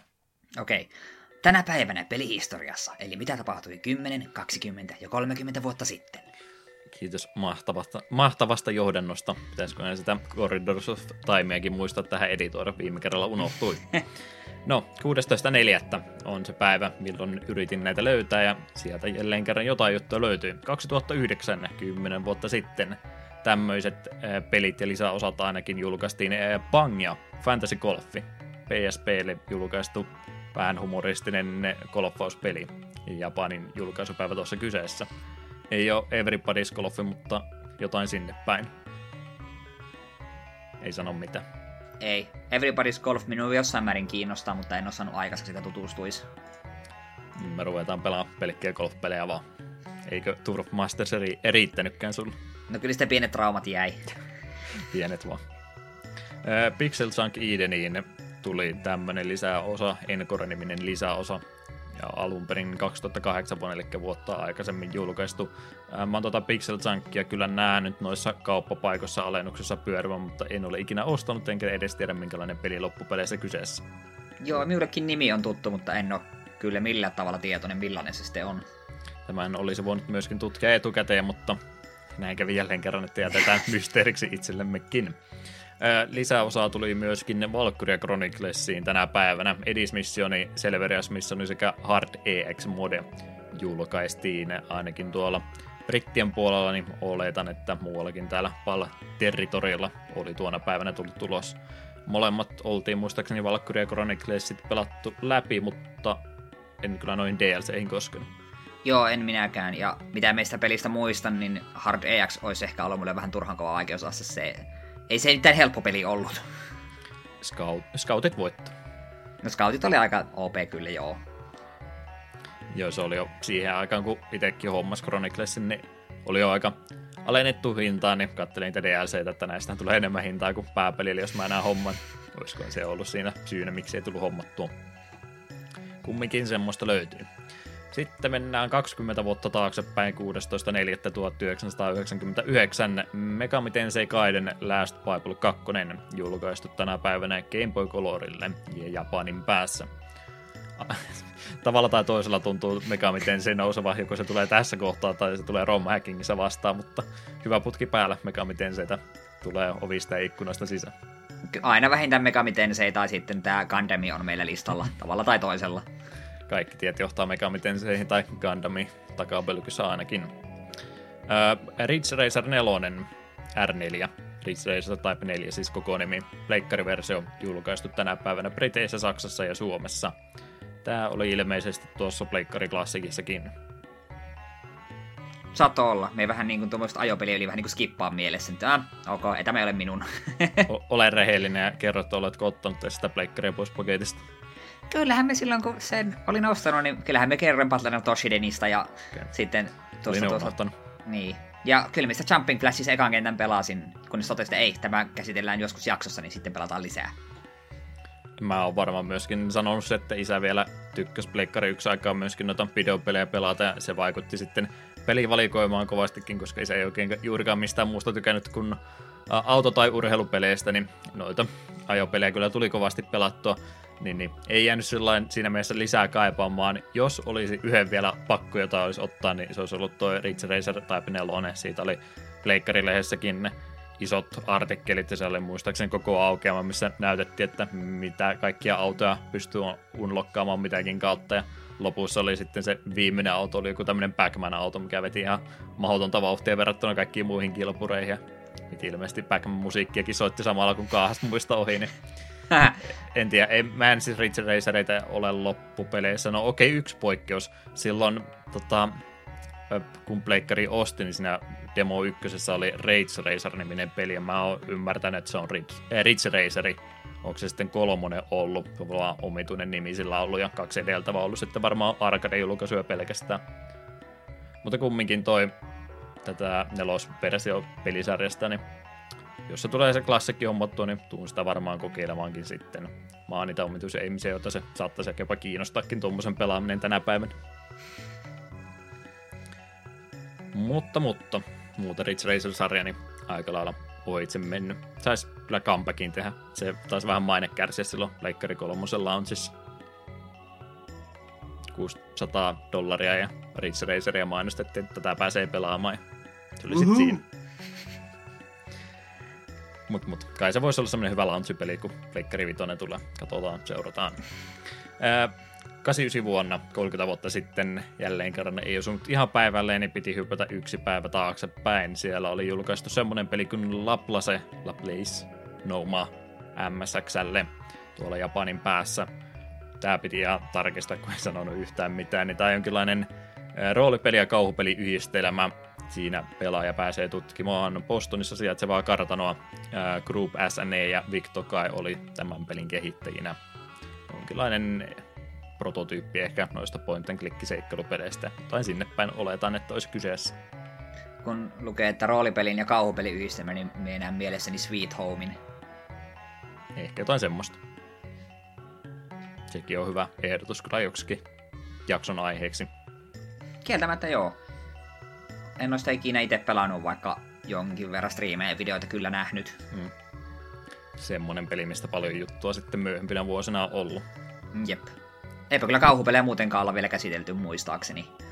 Eipä joo, sitten täytyisi olla ehkä vähän puhtaampi kauhupeli kuin tuo. Oletan, että se kauhu, mitä tuommoisen aikaisesta pelistä tulee, niin ehkä ei tänä päivänä hirveästi säikyt. Ensimmäinen Alone in the Dark. Vähän sama juttu. Mitä? Väitätkö sinä, että ne hahmomodellit eivät olisi pelottavia? Voi olla ehkä aikaa jäänyt jo ohi. no, siinä oli mun aikamatka historiaa taaksepäin, niin tullaanpa tähän päivään takaisin ja muuta retrompaa uutista. Mitäs Eetu voisi meille kertoa? Joo, ensimmäisenä tämmöinen erikoinen uutinen. Kulttimainetta japanilaisten Mega Drive-pelien keräilijöiden joukossa kerännyt Advanced Buster Hawk Glay Lancer on saamassa uudelleen julkaisun. Peli on alun perin julkaistu vuonna 1992 ja sen on kehittänyt pelitalo Masaya. Uutta painosta on työstämässä julkaisija Columbus Circle, joka on tehnyt yhteistyötä pelin oikeuksien omistavan Extremin kanssa. Kesäkuussa julkaisun saavan pelin hinnaksi on kerrottu 5980 jeniä, joka nykykurssi tarkoittaa noin 53 dollaria. Ja vuonna 2008 peli nähtiin Wii Virtual Console-palvelussa ja alkuperäinen versio liikkuu eBayssä 300-500 dollarin hinnassa. Ei mitä on kuullut, niin ei sentään ihan niin hyvä peli, että kannattaisi noin paljon maksaa. Joo, ei nimi sano kyllä mulle yhtään mitään. Mitä juttua tuosta kuulin, niin ilmeisesti tosiaan siis hyvä peli, mutta parempiakin löytyy. Lähinnä se, että on Japanissa ainoastaan julkaistu peliä pieni painosmäärä, niin sen takia kulttimainetta kerännyt. Että ei välttämättä ollut ihan pelin omia ansioita, vaan muiden tekijöiden takia, minkä takia semmoinen arvostettu teos. Ihan näppärät ne noita tosiaan uudestaankin julkaisee. Siinä oli kansitaitetkin pistetty uudestaan. Muistaakseni alkuperäisessä oli vaan pelkkä tuo, oliko sitten se nimenomaan tämä Clay Lancer-alus vai mikä, en tiedä valitettavasti pelimaailman Loresta enempää mutta oli pelkkä alus vaan alkuperäisessä logossa ja tämän päivän version piti sitten animetyttyä tietysti saa siihen mieluummin isommaksi tilalle, niin kai se sitten myy. Joo, ei, ei, ei, ei, ei, ole, kommentti. Ei, ei ole tuossa kyllä yhtään mitään sanottavaa. Siis minkälainen peli tuo edes on? Ää, sivuttain skrollaava suuttamoppi. Okei. Okay. Joo, ja jatketaan eteenpäin. Tämä, tämä uutinen jätti, jätti hiljaiseksi. Joo, veti. Ei herättänyt tunteita. Öö, niin. Hamster Corporationin luoma Arcade Archives-brändi on jälleen kasvanut yhdellä julkaisulla, kun Donkey Kong 3 saapui Switchin eShopin huhtikuun viides päivä, ja hintaa pelillä on 7 euroa. Olen Donkey Kong 3 joskus pelannut. Se on hämmentävä tekeille, kun näkee nimin Donkey Kong, niin mielessä on, millainen peli se on, ja tämä oli jotain vähän erilaista. Hmm. Ei ole platformeja, missä liikkuu, vaan roisketaan vaan karkotetta sinne ylöspäin. Jep. Vähän enemmän just jotain missä Commandia, ehkä ennemminkin verrattavissa kuin Donkey Kongi. Jep. Ei sekään, ei tuokaan niinku huono peli ole, ja ihan kiva, että noitakin on jotain, julka- jotain rehellistä kautta, mitä voi hankkia, mutta emme ehkä 7 euroa Donkey Kong 3 maksaisi. On ne pikkasen hinnoitelu itsensä ulos. Tiedän, että ne arcade-harrastajat arvostaa niitä arcade-versiota nimenomaan, mutta kumminkin niin mitä sitten on tavallinen kuluttaja, niin sille ehkä riittää sitten ne myöhäisemmät konsolikäännökset, mitä ehkä saattaa sitten tuolla Nissipalvelussa myöhemminkin ilmaantua ja on ilmaantunut sitten aikaisemmillakin Virtual Console-versioissa – Viisikin ehkä on liikaa, en tiedä. Kolme. Olisiko se mm. kolme mm. euroa se maaginen luku? No se olisi varmaan joo, mutta on tuo myös niitä semmoisia pelejä, että en minä tarvitse oikeastaan mitään, tai minä en tarvitse tilannetta, missä minä pelaisin tuota uudelleen. Hmm. Ehkä se pitäisi jonkin bundleen sitten sekaan niin, laittaa. Niin, että jos tuo tuo Switch Onlinein palvelu joskus tulee, niin varmaan sitä viisi sekuntia pelaan. Niin. Näinhän näille meinaa käydä. Mut joo, mennään eteenpäin. Pelien prototyyppien arkistointiin erikoistunut Hidden Palace-sivusto kertoo julkaista jääneen pelin löytymisestä. Beam Software oli kehittämässä SNESille konsolikäännössä suositusta lautapelistä, joka tunnettiin alkuperämaa Australiassa nimellä Atmosphere ja Nightmare nimellä Yhdysvalloissa. Peli mainittiin nimeltä lehdessä, ö, lehdissä vuosien 93-94 aikana, mutta tarkempaa tietoa pelin kehityksestä ei koskaan mainittu. Peliä ei lopulta julkaistu ollenkaan. Löydöksestä kiitokset kuuluvat sivuston käyttäjille DRX, joka löysi prototyypin hänellä lahjoitettujen EPROM-tallenteiden joukosta. Löydöksestä kertonut artikkeli vihjaili myös, että joukossa saattoi löytää muutakin mielenkiintoista. Joo, tuli koko sivusto itselle ihan puskista. En mä ollut jostain kumman syystä tätä, tai ehkä joskus käynyt pyörähtää, mutta ei nimi ollut jäädä ollenkaan mieleen, niin täytyy tuo itselle tuonne muistiinpanoihin laittaa, että jatkossakin tutkii. Nämä on kumminkin nämä prototyyppilöydökset mun mielestä aina suht mielenkiintoisia, varsinkin kun on kyseessä semmoinen peli, mitä jo ei virallisesti ikinä julkaistu ollenkaan. Joo, piti ihan ruveta katsoa, että hetkinen lautapelin pohjalta, mutta mm. ilmeisesti tämä on niin kuin tällainen VHS-lautapeli. Joo, mä olin siitä myöskin mainitsemassa, että joku tämmöinen tosiaan kauhuteemainen peli, missä sitten tosiaan pelaajat pelaa aikaa vasta ja samalla isketään VHS pyörimään ruudulle ja se toimii vähän semmoisena game masterina sulle siinä sitten tarinaa sävyttämässä ja siinä sen ohella sitten tosiaan lautapeliäkin pelataan. Ei tuossa konsolikäännöksessä sitten tosiaan mitä ne kehitti, niin se olisi sitten ollut enemmänkin vaan tasohyppely, missä se sama Game Masteri sitten ehkä vähän käy jotain hämminkiä aiheuttamassa, mutta siinä ei tosiaan tarvi toista näyttöä sille, että toiselta pelaaja toisessa on vielä videonauha pyörimässä. Harvemmin noita tommosia tapahtuu. Aina, aina kun näkee jonkun, tota, että Monopolista on tehty videopeliversio, niin ei se nyt ole ainakaan mun lompakkoa ikinä saanut aukeamaan. Mm. Mutta ei tainnut toi lautapeli olla muuten tuttu. Kyllä mä löysin, kun mä yritin googlettaa, niin on sitä Suomessakin myyty. Ainakin sitten tämän myöhäisempää versiota, mikä oli ihan DVD-pohjalla tehty, niin sitä on ainakin Suomessakin myyty. Ei ole itselle tuttu. Mä kyllä muistan, että on joskus kyllä niin kuin kattonut jonkun videoita liittyen just tällaisiin VHS-lautapeleihin, mutta ikinä ei ole itsellä ollut niistä niin kuin ensikäden kosketusta tai kokemusta. Hmm yleensä lautapelejä tuli kumminkin keittiön pöydällä pelattua, niin se oli sitten TV siihen rinnalle vähän hankala systeemi, että ellei mm. huoneen lattialle me pelaama. Sekään ei erityisen mukavaa ole. Noista lautapeleistä ja kauhuelementtisistä semmoista tuli mieleen, että mä en muista todellakaan mikä sen pelin nimi oli. Se oli ilmeisesti 80-luvun loppu, 90-luvun alku, kun se on julkaistu, mutta semmoinen, siinä oli semmoinen kartano keskellä ja sitä ympärillä kierrettiin. Siinä oli loppupätkä vielä – semmoinen tota, tota, portaikko. Siinä tosiaan siinä kartanossa oli kaikki semmoista ylimääräistä efektiä, että tota, tota, mitä nämä nyt rautakehikkoiset ovet, niin saattoi vaikka semmoinen pudota päälle tai haarniska tota, asettansa niin kaataa eteen ja siellä loppupäässä oli tosiaan ne portaikot, niin sieltä sitten saattoi kive murikkaa lähteä pomppimaan, niin täytyy kyllä sanoa, että se oli semmoiselle esikouluikäiselle minulla niin aivan uskomaton tota, teknologinen saavutus koko lautapeli, että se vaikutti niin mielenkiintoiselta, että sitä tuli kyllä pitkään pelattua. Mm. Täytyypä katsoa, mikä se on nimeltään, niin jos huutonetistä vielä semmoisen itselleni saisin. Joo, kyllähän noita tuommoisia vastaavia on. Holvikartano oli joku, minkä me muistan lapsuudesta. Ja sitten mikäköhän se oli, oliko se joku kummituslinna vai mikä saman tyylinen. Siinä on mm. laitettu sen pääka- pääkallo pyörimään jostain, kun meni oikeisiin ruutuihin ja niin poispäin. Me, me muistan, kun Serkuilla oli se, mutta siitä puuttu palasia, niin sitä ei päässyt ikinä pelaamaan. Sitä pystyi vaan ihailemaan sitä laatikkoa, että vau, mm. tällainen on olemassa. Hauskoja pelejä kyllä. Uutiset olivat ilmeisesti normaalit, täysimittaiset siinä, niin mä Kyllä. varmaan nappaan pikauutiset ja jälleen kerran vakiosegmentti, josta emme ainakaan vähän aikaa vielä ole luopumassa, tai en tiedä pitäisikö.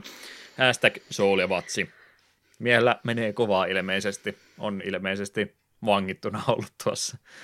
En tiedä onko enää, mutta onko joku käynyt jo peilaamassa pois, mutta vähän kävi ilmeisesti vankilan puolessakin pyörähtämässä. Hänellä oli joku ehdonalainen tuomio aseitten kanssa riehumisesta ja hän oli siitä nyt saanut sitten rangaistuksen, kun hän oli ehdonalaisessa, niin jemmannut noita luoteja sun muita tarvikkeita omaan talonsa, niin oli sitten tosiaan vangittunakin hetken aikaa.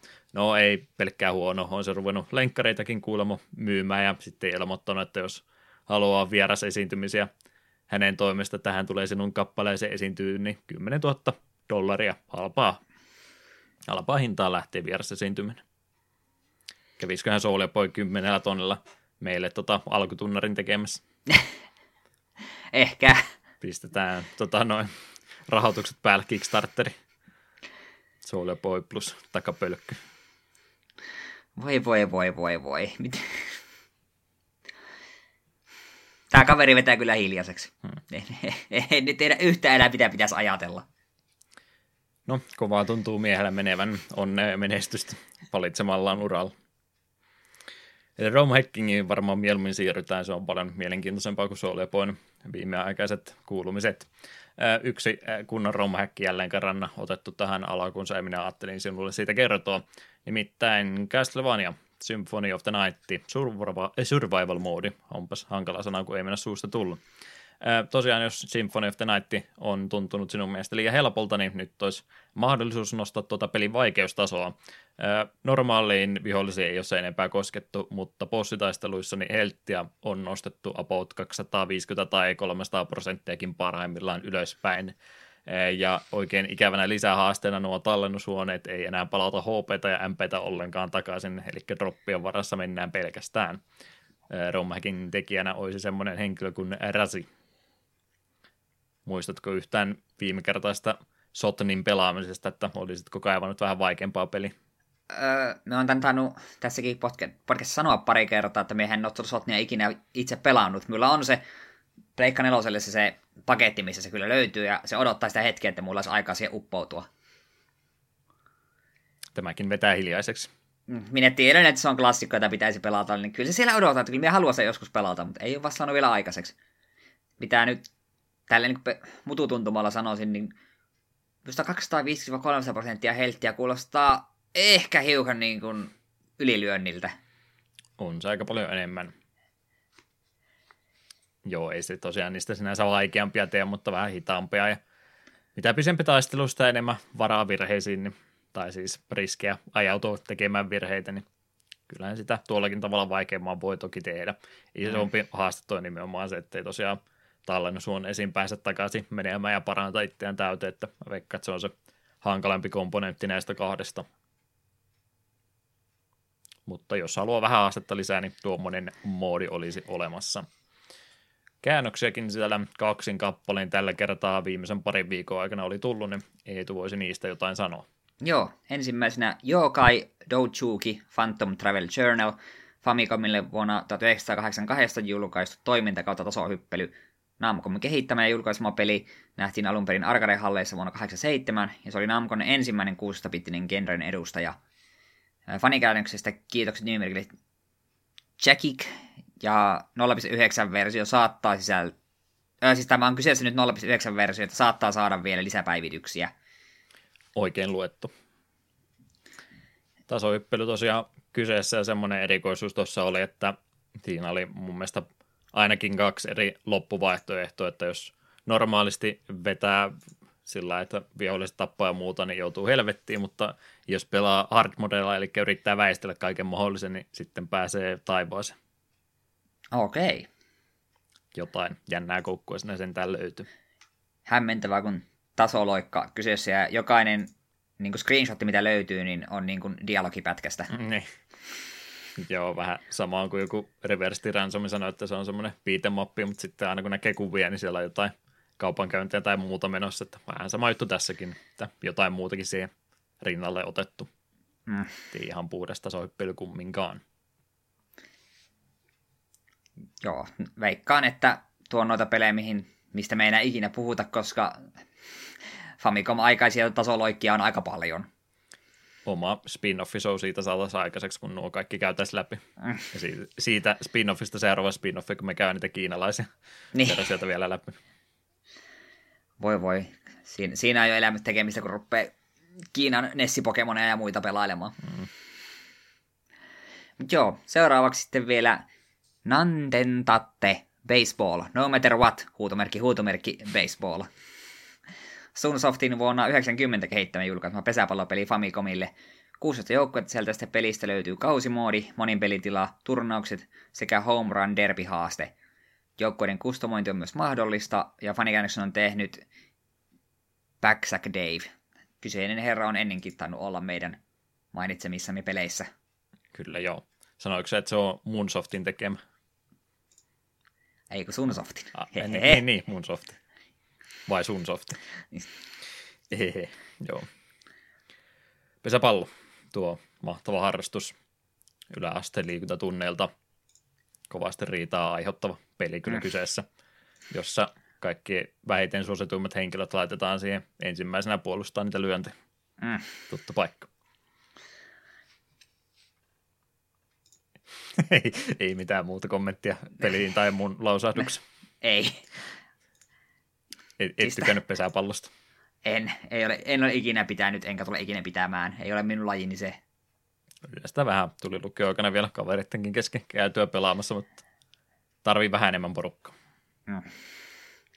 Ei ole ikävä. No ne jotain Nessin baseball-peliä kyllä pelannut, mutta en kyllä tiedä yhtä, että mikä se oli. Kaikkihan nämä samalta näyttää. Joo, kyllä siis Nintendo-laitteella pesispelejä tai baseball nyt on tietysti eri peli kuin tämä suomalainen pesäpallo, mutta kumminkin, niin kyllähän näitä kummin on tosiaan tehty enemmänkin Jenkkien toimesta jonkin verran, ja sitten usein unohtaa, että japanilaisethan kanssa baseballista tykkää aika paljon, että niilläkin niitä sarjoja siellä on, ja pelejä on kovastikin tehty, mitä sitä ei ole käännetty. Nyt ihan ymmärrettävää tässä tapauksessa, että ei tosiaan ihan hirveän monta erilaista versiota tarvitse pesäpallosta Famicomin aikaiselle laitteelle julkaistakaan. Kyllä siellä taisi NES, en tota ihan niin kuin NES, eli siis englanninkielisiä versioita, niin Bases Loadediakin olla joku nelin kappale ja siihen kaikki muut päälle. Niin eiköhän se riittänyt silloin. Ymmärrettävää, että miksi ei tuota käännetty. Mm. Vaikka kuulostaakin, että siinä vähän ehkä tilamoodeja ja muuta olisi ollut enemmän. Näin ollen uutiset ja muut jutut ollaan käyty läpi, niin kai me voitaisiin sitten Pass Fishingistä siirtyä puhumaan. Ei tuon jo ihan innoissa.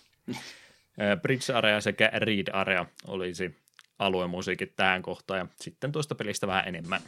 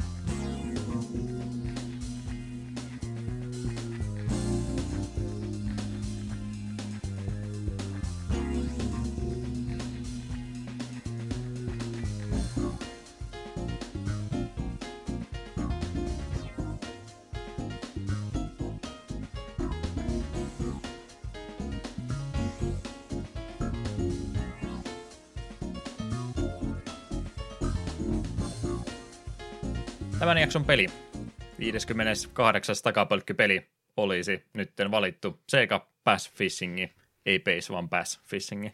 Ei mene niin kuin Mega Man 8 asiat sekaisin. minun valinta, Eetu, miksi minä valitsin tämän pelin? Se on äärimmäisen hyvä kysymys. Ajattelin, että mä haluaisin kuulla sulta niitä teorioita, että miksi mä oon ehkä valinnut tämän. Minusta tuntuu, että haluaisit heittää minut mukavuusalueen ulkopuolelle. Se on ihan oikea vastaus tähän kysymykseen. Ja muutenkin noita urheiluhenkisiä pelejä niin on vähän hankala valikoida. Ei vitti niitä vuosiluvuilla tota, tota, numeroituja pelejä välttämättä niin hirveästi ottaa, niin jotain arcade-henkistä tota, urheilun suuntaan verrattavissa olevaa peliä, niin tämähän on hyvä vaihtoehto. Eikä noita Dreamcast-pelejä varmaan liikaakaan voida pelata. Se on kyllä totta. Vaikka arcade peli tämä alun perin onkin, mutta Dreamcast-pelinä myöskin usein mielletty. Joo, ihan tosiaan kalastuspeli, niin tämmöinen halusin vähän erikoisemman tähän väliin ottaa semmoinen kevyt pieni pala välillä. Tuossa on noita isompiakin pelejä nimittäin tulossa. Jes, eli jotain taustatietojakin varmaan haluaisitte kuulla. Muutaman asian olin tänne kirjoittanut. Kehittäjä tuolle alkuperäiselle arcade-versiolle Segan tämä AM1 R&D-divisioni. Tokiossa, Sibujassa sijainnut tuommoinen pelinkehitystudio oli kyseessä, joka erikoistuu noihin Seikan arcade-pelien kehittämiseen. Alkunsa saanut vuonna 1987 tunnettiin aluksi epäviralliselta nimeltään Team Shinobi. Nyt kun minä tämän sanon ääneen, niin todennäköisesti olemme AMD1 aikanaan puhuneet ennenkin. Olivat muun muassa vastuussa Seikan klassikkopeleistä, kuten Altered Beast, Golden Axe ja Shinobi. Olisiko tämä siinä varmaan Golden Axe jaksossa sitten vastaan viime kerran tullut? Varmaankin joo. Sen takia en halunnut niin paljon tästä nyt kertoa. Studion nimi vakiintui vuonna 1990 ja johtoon asetettiin henkilön nimeltä Rikia Nakakawa. Pelien kehitystä tapahtui kovastikin arcade-pelien kehitystä nimenomaan tuossa 90-luvun aikana ja aina vuoteen 2000 asti, kunnes tämä studio päätti irtautua itsenäiseksi studioksi, muuttaen nimeensä samalla Wow Entertainmentiksi. 2000 oli vielä se vuosi, kun Dreamcastiakin tehtiin, mutta oletan, että hekin siinä kohtaa vähän rupesivat tietämään, että on varmaan Seikan taru kohta tulossa lopulla ja muutenkin se arcade kehittäminen niin aika paljon hidastui kumminkin 90-luvun lopussakin, että suuntaus oli enemmän tänne kotikonsolajille. Studio yhdistettiin toiseen Seikan omistamaan yritykseen, Overwatch-nimiseen semmoisen studioon vuonna 2003, ja nimi vaihtui sinne samalla Seika Vauviksi. Nakakava lähti tässä vaiheessa studiolta pois, ja vuotta myöhemmin 2004 studio sulautettiin takaisin Seikan alle, kun Seikalla oli omat uudelleen organisoitinsa menossa. Eli tuommoinen arcade-kehittäjä aikanaan ollut enemmän ehkä Sega-henkinen alun perin, ja sitten tosiaan irtaantunut ja ruvennut omia pelejänsä myöhemmin tekemään myöskin. tälle arcade-versiolle yritin sieltä jotain henkilöä löytää, kelle kaikki kredittiä antaa koko tiimin työstä. Se ei oikein tällä kertaa onnistunut, mutta Planner nimellä tota, tai tittelillä oli kaksi henkilöä täällä takana, niin mainittakoon he nyt ääneen tässä. Eli Kazuhiro Koji ollut muutamassa pelissä myöskin tämän Space Fishingin jälkeen, mutta viimeinen mainita hänestä on vuodelta 2002 eh, pelissä nimeltä The King of Route 66. Jotain varmaan rekala-ajopeliä ollut siinä kyseessä. En tiedä, minkä henkilö sen jälkeen kadonnut, ei mitään pelialalta ainakaan mainintoja. Helposti hänestä löytynyt. Eh, ja toinen henkilö, jolle myös tuo Planner-titteli oli annettu, oli Takao Seki, osallistui myöskin jatko-osan tekemiseen, mutta hänestäkin viimeinen maininta on tuolta Metal Gear Solid 4, jossa hän oli mukana tekemässä taidetta sekä grafiikkaa peliin. Arcade-versio julkaistu joulukuussa 1997 tuolla Japanin päässä ja 98 sitten eksynyt tuonne Pohjois-Amerikkaankin. PAL-versiosta ei ollut mainintaa, niin oletan, ettei sitten ollut tänne päin lokalisoituja kabinettia, ellei niitä ole importattu tuolta Jenkeistä sitten. Ja Dreamcast-versio, jonka aika moni tämä peli mie- mieltä, että se on myöskin Dreamcast-peli ollut, niin ensimmäinen konsoliporttaus tosiaan tämä, niin Japanissa huhtikuun ensimmäinen päivä 99, täällä Euroopassa lokakuun 14 ja Pohjois-Amerikassa syyskuun 30. Ja 99 oli tosiaan siinä se vuosi. Ei ollut Eetu pelannut tätä aikaisemmin, niin olitko muuten tietoinen peli olemassaolosta? Kyllä me tiedostan, että on ollut olemassa tällaisia arcade-kalastuskonsolisydeemejä, mutta ja me varmaan tähän joskus aiemmin nimellä törmännyt, mutta jostain kumman syystä ei ole ollut semmoinen, että olen kokenut, että hei, tätä minä haluan kokeilla. Hmm. Naureskellut koko peli olemassaololle aina ja totesi, että no täytyy sitä varmaan joskus pelatakin, niin sen takia me ollaan tätä myöskin ainakin osittain pelaamassa. Mutta siinä ainakin pohjustus minun puolestani tälle pelille, niin mennään juttelemaan sitten tuosta pelistä tarkemmin. Tarinaa ei ilmeisesti ollut vai mitä mieltä Eetu? Kyllä ei löytynyt tarinaa tästä pelistä, eikä se riitä kaikille, että sinun pitää kalastaa. Jos voitat turnauksen, niin se on aika hyvä. Voisit voinut tosiaan jonkinlaisen taustatarinan tälle meidän kalastajasankarille keksiä, mutta olet nyt laiskutellut kyllä. Se on, se on Eetu. Pahoittelen. No, ehkä me sitten puhutaan jostain mielenkiintoisimmista asioista ja vaikkapa pelimekaniikasta nyt sitten alkuunsa. Eli kalastuspeli on tosiaan kyseessä, ja muutamia erilaisia mekaanikkoja sitäkin löytyy, niin yritetään niitä nyt jotenkin jaotella. Eli nämä alueet, missä pääset kalastamaan, niin nämä on aika rajoitettuja tiloja, eli esimerkiksi jossain tota, tota, laitureilla lähe, läheikössä tai muuta tämmöisiä tiettyjä suljettuja alueita, missä ei ihan hirveästi pääse liikkumaan, mutta pikkasen pystyy veneellä tähtäämään liikkumaan sivuttaissuunnassa ja valitsemaan sieltä aina sitten mieleisen kalastuspaikan. Sinne heitetään viehen menemään ja kelataan sisään ja toivotaan, että kalat tulee. Eikö se ole aika, aika lailla pelin perusidea? Joo, tämän verran minä ymmärrän kalastuksesta. Näin se mun mielestä oikeassakin elämässä toimi. Öö, mä en edes alussa muuten kysynytkään, se oli mun alkukysymys koko jaksolle, että tuliko aikana edes kalastettua yhtä tai muuten. Öö, silloin, kun jos alaasteikäisenä oli pari kaveria, jotka tykkäs kalastaa, niin minä istuin vaan vieressä hiljaa. Hmm. Tai hyvin harvoin edes onkin, eli kävi minun kädessä, niin ei, ei ole kalastaminen yhtään minun juttuni. Isoisät oli kyllä semmoiset, että ne tykkäs kalassa käydä ja katiskolla käytiin pyörähtäen veneellä, järvellä ja muuta tämmöistä, että tuli muksuna jonkin verran kyllä harrastettua, mutta ehkä se sitten jossain vaiheessa unohtui, ei oikein kärsivällisyys siihen riittänyt. Oli meillä vielä yläasteikäisenä motonget mukana ja joskus kesälomalla käytiin vielä välillä pyörähtämässä, mutta se nyt oli ehkä enemmän se ajanviete siinä se tärkeämpi kuin se kalastaminen. Mm, se joskus, olinkaan niitä aikoina, kun mä olin lukiossa tai lukion jälkeen, niin isäukko innostui kalastamaan, niin sitten syötiin paljon kalaa. Mm. Ei, kalapa, ei kalapahaa ole, mutta kyllä siinä jossain kohta rupesi kyllästymään. Joo, kyllä mä kalasta Ky- tykkään, mutta helpommin sitä saa kaupasta kuin järvestä. Niin, ja kyllä itse kovasti yritti, että lähes, lähes, minunkin lähes sekin kalalle ja äitiä kanssa yritti, mutta ei. Velipoika kyllä jonkin verran innosti, ja en ole varma käykö se nykyäänkin vielä silloin tällöin kalassa, mutta ei ole minun juttuni tuo. Hmm.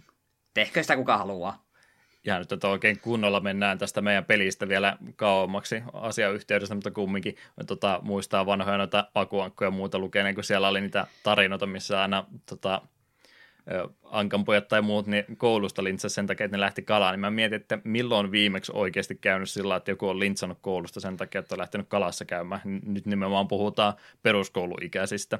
Mä ymmärrän ehkä, jos jollain tota, tota, täysikäisellä on joku kalastusreissu kauemmaksi, niin sitten joo, mutta onko oikeasti kukaan lintsannut tämä vuosituhannen puolella sen takia koulusta, että on kalaan päässyt? Mä vähän epäilen, että ei. Korkeintaan lintsannut, että on päässyt pelaamaan jotain peliä, missä on kalastusminipeli. Vaikkapa Sega Base Fishing, no. joka on pelkkää kalastusminipeli. Niin. Joo, kai me voitaisiin tuohon peliin palata takaisin tuolta meidän omituiselta aivojuoksultamme. Niin, niin, kalastamista tosiaan tuossa harrastetaan ja se oli varmaan itsestään selvää muutenkin. Tätä on yllättävän hankala päästä purkamaan tätä peliä, kun tämä on niin yksinkertainen. Mutta mut sen verran tosiaan pystyy olla eri viehellä vaikuttamaan siihen, että millä tavalla se kalastaminen onnistuu. Sieltä löytyy niitä. Mä en muuten oikeasti tiedä, että mikä, mitä on jigit ja mitä, mikä on mikäkin, mutta kumminkin siellä on eri tilanteisiin eri vieheitä, jotkut jää veden pinnalle jatkuvasti, jotkut uppoaa helposti, jotkut, jotkut on semmoiset, että täytyy tasasta vauhtia kelata sisään, että ne pysyy sopivalla etäisyydellä, mutta sen verran pystyy kumminkin vähän vaikuttaa, että miten tuo kalastaminen sitten pelimekaniikan puolesta tapahtuu. Ilmeisesti niillä varmaan sitten tietynlaisiin kaloihin myös jotain vaikutusta on. Mä en semmoisella matosyötin näköisellä viehellä niin onnistunut kovinkaan helposti niitä kaikkein isompia kaloja ottaa, ne ehkä tarttu sitten vähän semmoiseen isompaan syöttiin mieluumminkin, että ehkä siellä on jotain vaikutusta, täytyisi varmaan joku eh, opas lukea läpi sitten, jos oikein kunnolla haluaisi peliin panostaa. Joo, arcade puolella kun pelasin, niin näkyy, näkyy tai niissä luki ne, mi, mi, just, että miten niitä pitää kelata, ja näkyy myös se, että mille veden korkeudelle ne sopii. Mm, että vähän kannattaa niitäkin käy sitä läpi, niin on sitten oikea työkalu, oikea homma. Ja vaikuttaa tosiaan sitten ihan siihen pelattavuuteen myöskin se vieheen valinta siinä. No, kai me täytyy varmaan sitä pelitiloista puhua, niin saadaan niitä yksityiskohtiakin varmaan sitä kautta helpommin purettua. Minkälainen tämä, ei tämä alkuperäinen, tai nimenomaan tämä omituista, kun tässä on alkuperäinen tila ja sitten on arcade-tila, joka on se alkuperäinen tila. Mutta miten arcade-pelitila toimii? Arcade-pelitilassa sulla on, oliko se kahden minuutin aikaraja, siinä ajassa kalastelet tietyllä alueella tai kentällä, sen jälkeen tulee seuraava kenttä, ja olikaan se neljä vai viiteen kenttään asti. Ei siinä kovinkaan monta ollut, se loppui siihen palatsialueeseen. Niin, olisiko ne neljä ollut? Mm, kuinkin.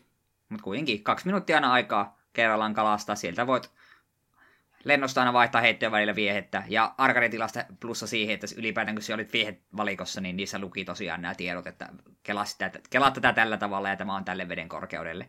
Mm. Pelasin, pelasin kertaalleen tuon arcade läpi, sitten totesin, että hypätäänpä tuonne originaaliin. Joo, kyllähän tuo arcade-tila selvästikin on juurikin arcade-ympäristöön tarkoitettu, että aikaraja on tosi tiukka, kahdessa minuutissa ei ainakaan ensikertalainen ihan kovinkaan paljon vielä saa aikaiseksi. Toki Joo. kun sulla kalanappaa kiinni ja sä saat nostettua se ylös, niin sulla tulee niitä aikabonuksia siihen, että sitä pystyy lisää myöskin saamaan.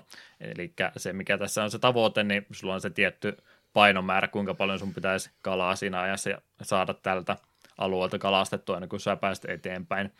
En tiedä, onko mahdollista kahdessa minuutissa plus mitä nyt bonuksia kertyy, että pystyisikö sillä mukaan vetää yhdellä käreditillä pelin läpi. Täytyy asia tarkistaa, mutta ainakin oman osaamistason jälkeen toteaa, että aika hurjalta saavutukselta kuulostaisi. Kieltämättä joo, eka yritys meni aika, aika hyvin sille, että apua, hei, mit, mitä, mit, tuossa napista tehdään tätä, tuollainen kelata, nyt tarttu kalaa, mitä tällä tapahtuu, mitä, mm. häh?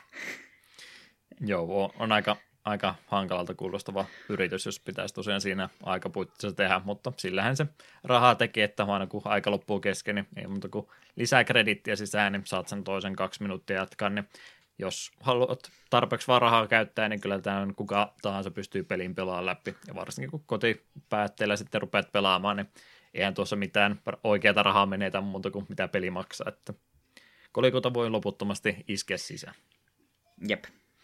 Mutta se on varmaan sitten se originaalimoodi, joka, e- niin no, on se originaalimoodi siinä mielessä, että se on oma alkuperäinen tälle versiolle, mutta se ei ole se alkuperäinen moodi kumminkaan. Tää, mä en osaa päättää, onko tämä nimetty oikein vai väärin, mitä mieltä saat asiasta. se on vähän 50-50. Se on tietyllä tapaa oikein, tietyllä tapaa väärin. Hmm. Crazy Taxissa taisi olla sama ongelma, että siinä oli arcade mode ja original mode, ne oli ero sillä, että toisessa oli Arcadeissa oli oma kartta ja originaalissa oli oma konsoliversion tehty kartta, muuten sama peli kumminkin kyseessä. No, tämä originaalimode, kuten se nyt tässä pelissä menee, niin se on tosiaan tätä varten tehty moodi, missä sitten kalastetaan muita tietokoneen tota, ohjastamia pelaajia vastaan jälleen kerran aikarajan puitteissa, mutta tällä kertaa vähän vapaammin, eli nyt ei ole enää sitä ongelmaa, että täytyy se tietty määrä rahaa pelaajalta tehdä, kun isketään kolikkoja jo, koko ajan sisään, vaan nyt on sitten rajoitettu ihan tietyllä tavalla, eli neljä pelituntia käytännössä, mitkä nyt ei todellakaan, onko se varmaan minuutti, on yksi sekunti, taisi olla se käännös, miten se tässä toimi käytännön tasolla sinne päin kumminkin. Jotain sitä luokkaa, joo. Eli sulla on eri päiväajat tässä original-moodissa, kun sä käyt kalastamassa aamulla ja keskipäivällä ja illalla taisi olla se kolmas vielä – Jep. kierrata siinä, eli kolme, kolme sessiota, kun sun täytyy kalastaa, ja näiden kolmen session yhteispainomäärä sitten ynnätä, ja koko on kerännyt eniten, niin voittaa sitten sen kentän siinä läpi. Siinä on joku 50-60 tota, pelaajaa sillä samalla leaderboardsilla yhtä aikaa, että kilpailu siinä kovastikin on. Muistatko, kuinka hyvin onnistuit tässä moodissa pärjäämään? Öö, kun me tuota ekan kertaa rupesin pelaamaan, niin me aamulla pääsin jopa ykkösessä, kun me sain napattua ihan valtavan kalan aika aikaisessa vaiheessa, mutta sitten päivällä ja illalla tarttuit, syöttiin vaan pienempiä kaloja, niin tipuin loppujen lopuksi alle kymmenen. Vähän, vähän jäi paha mieli siitä, mutta olisi voinut mennä huonomminkin. Niin. Joo, se on kyllä aika iso puusti sulle sun kokonaispäivän saldolle, kun sinä heti ekana nostat sen, mikä tämä nyt onkaan tämä painoyksikkö tässä, mutta se 20 jotain, ne poundia vai millä ne on Pound, ilmoitettu. Poundia taisi olla, joo. Mm, itselläkin. Se yhden kolmoskentän voiti, siis koko sen kaikki sessiot yhteensä voitin sillä, kun mä näin ekassa sessiossa kalasti jonkun 37 poundia, mikä oli 10, 10 enemmän kuin toiseksi tulleella, ja kakkosvaiheen mä sitten floppasin ihan täydellisesti, kun mä ei toiminutkaan enää samat kikat uudesta, ja kolmosesta sitten sai vielä sen verran kerätty, että pystyy se ykkösien sillä turvaamaan, mutta kumminkin, niin kyllä sillä päiväajallakin ilmeisesti on vähän vaikutusta niin kuin oikeassa elämässäkin, että eri päiväaikaa niin kalat liikkuu eri paikkoihin, ettei ne välttämättä siellä kaikki aurinkoisemmalla paikalla viihdykään enää sitten keskipäivällä aamulla mm. ehkäpä. Että vaikuttaa sekin siihen kovasti. Mutta, mutta tosiaan tuossa original moodissa niin ei sinänsä mitään paineita ole sen kalastamisen kanssa, vaikka siinäkin edelleen se aikaraja on, niin itse sitä voi hävitä kumminkaan, että sä voit tulla viimeiseksi, mutta mitä sitten, kalastaminen on hauskaan. Mikä siinä sen parempaa? Jep. Sen me kyllä haluan olla tuli original modelle miinukseksi, että siinä missä me Arkadissa sanoin, kun se mä viehen valikkoon, niin kaikissa lukee nämä tiedot. Jostain syystä original modessa niitä ei lue. Joo, en tiedä mikä siinä on. Onko se sitten joku muutos tullut siinä, kun, kuten tuossa meidän muistinpanoissa olikin, että original moden kautta sitten pääsee niitä uusia vieheitäkin unlockkaamaan. Ne taitaa tiettyjen painosaavutusten jälkeen aina avautua, että saat niitäkin vaihtoehtoja enemmän kuin mitä siinä alkuperäisessä arcade-tilassa on. Että, että muuten kuin siinä vähän kiire, niin siinä muutenkaan vitti sinä kalastamisen aikana niin hirveästi jäädä niitä lueskelemaan, että mikä tekee mitäkin. Itse ainakin huomasin, että oli se about yksi tiettyä tyyppiä, ja sitten mä käytän sitä vaan, ja en rupea todellakaan kesken kisaa niin millään uudella kikkailemaan. Joo, minulla se oli kanssa, että hei, tämä viehe toimi, minä käytän tätä, minä uskalla mennä noihin muihin, koska minä en tiedä, miten, mitä niissä tapahtuu. Saattaako järvi räjähtyä, jos painan mm. väärää nappia. Riskitekijä sekin todellakin on. Jes, noista vieheistä ja muista, niin varmaan ihan fiksu hypätäkin tuonne kontrollipuolelle. Eli kaksi eri tapaa ohjata tai pelata tätä peliä, ja se peliohjain tänä päivänä varmaan se helpompi tapa, miten tuota päästä pelaamaan. Muistatko ulkoa kertoa kuuntelijoille, että miten on näppäimet pintattu ohjaimen? Öö, S-stä muistaakseni meni tuonne viehevalikkoon. Ja sä olet oikein näppiksellä. Näppiksellä, joo. Oho. Ja sitten jos Gu, tai, Gu ja E oli tuo kelaamiseen. Toinen oli nopea, toinen oli hidas. Jotenkin tälleen ne oli. Mm. Se oli sitä, se oli sitä niitä ei kattonut sinne pelaatessa, ne vaan kertaalleen löyti ja sitten mentiin. Joo, ihan tuo ohjaamen oli pintattu sitä, että D-padilla tosiaan liikuttaa, tehdään se tähtääminen, A heittää, eli siis Xbox A, X se on pleikkarilla ja P Nintendon ohjaimilla ja Y eli kolmiossa, eli X Nintendo-ohjaimessa, niin oli sitten se viehen valikko ja triggereihin oli sitten se kelaaminen laitettu, että vähän ehkä erikoisempi versio kuin verrattuna sitten tuohon kalastusohjaimen, mikä siinä Dreamcastin versiossa olisi tullut mukana. Sitä mä nyt ei päästy se enempää testaamaan, vai hommasitko sä vielä viime hetkellä kalastusohjelman jostain itsellesi? Juu, en. Olisi ollut aikamoinen extreme hankinta. Olisi se kyllä ihan, olisi se kyllä semmoinen asia, mikä jokaisella pitäisi olla, jos ihan rehellisiä olla. Kalastusohjelmalla voi vaikka mitä tehdä, sillä voi ilmeisesti virtuotennistäkin pelata, ja onko se sitten siinä. Mm. Soul Caliburkin ilmeisesti jotenkin toimi, mutta no.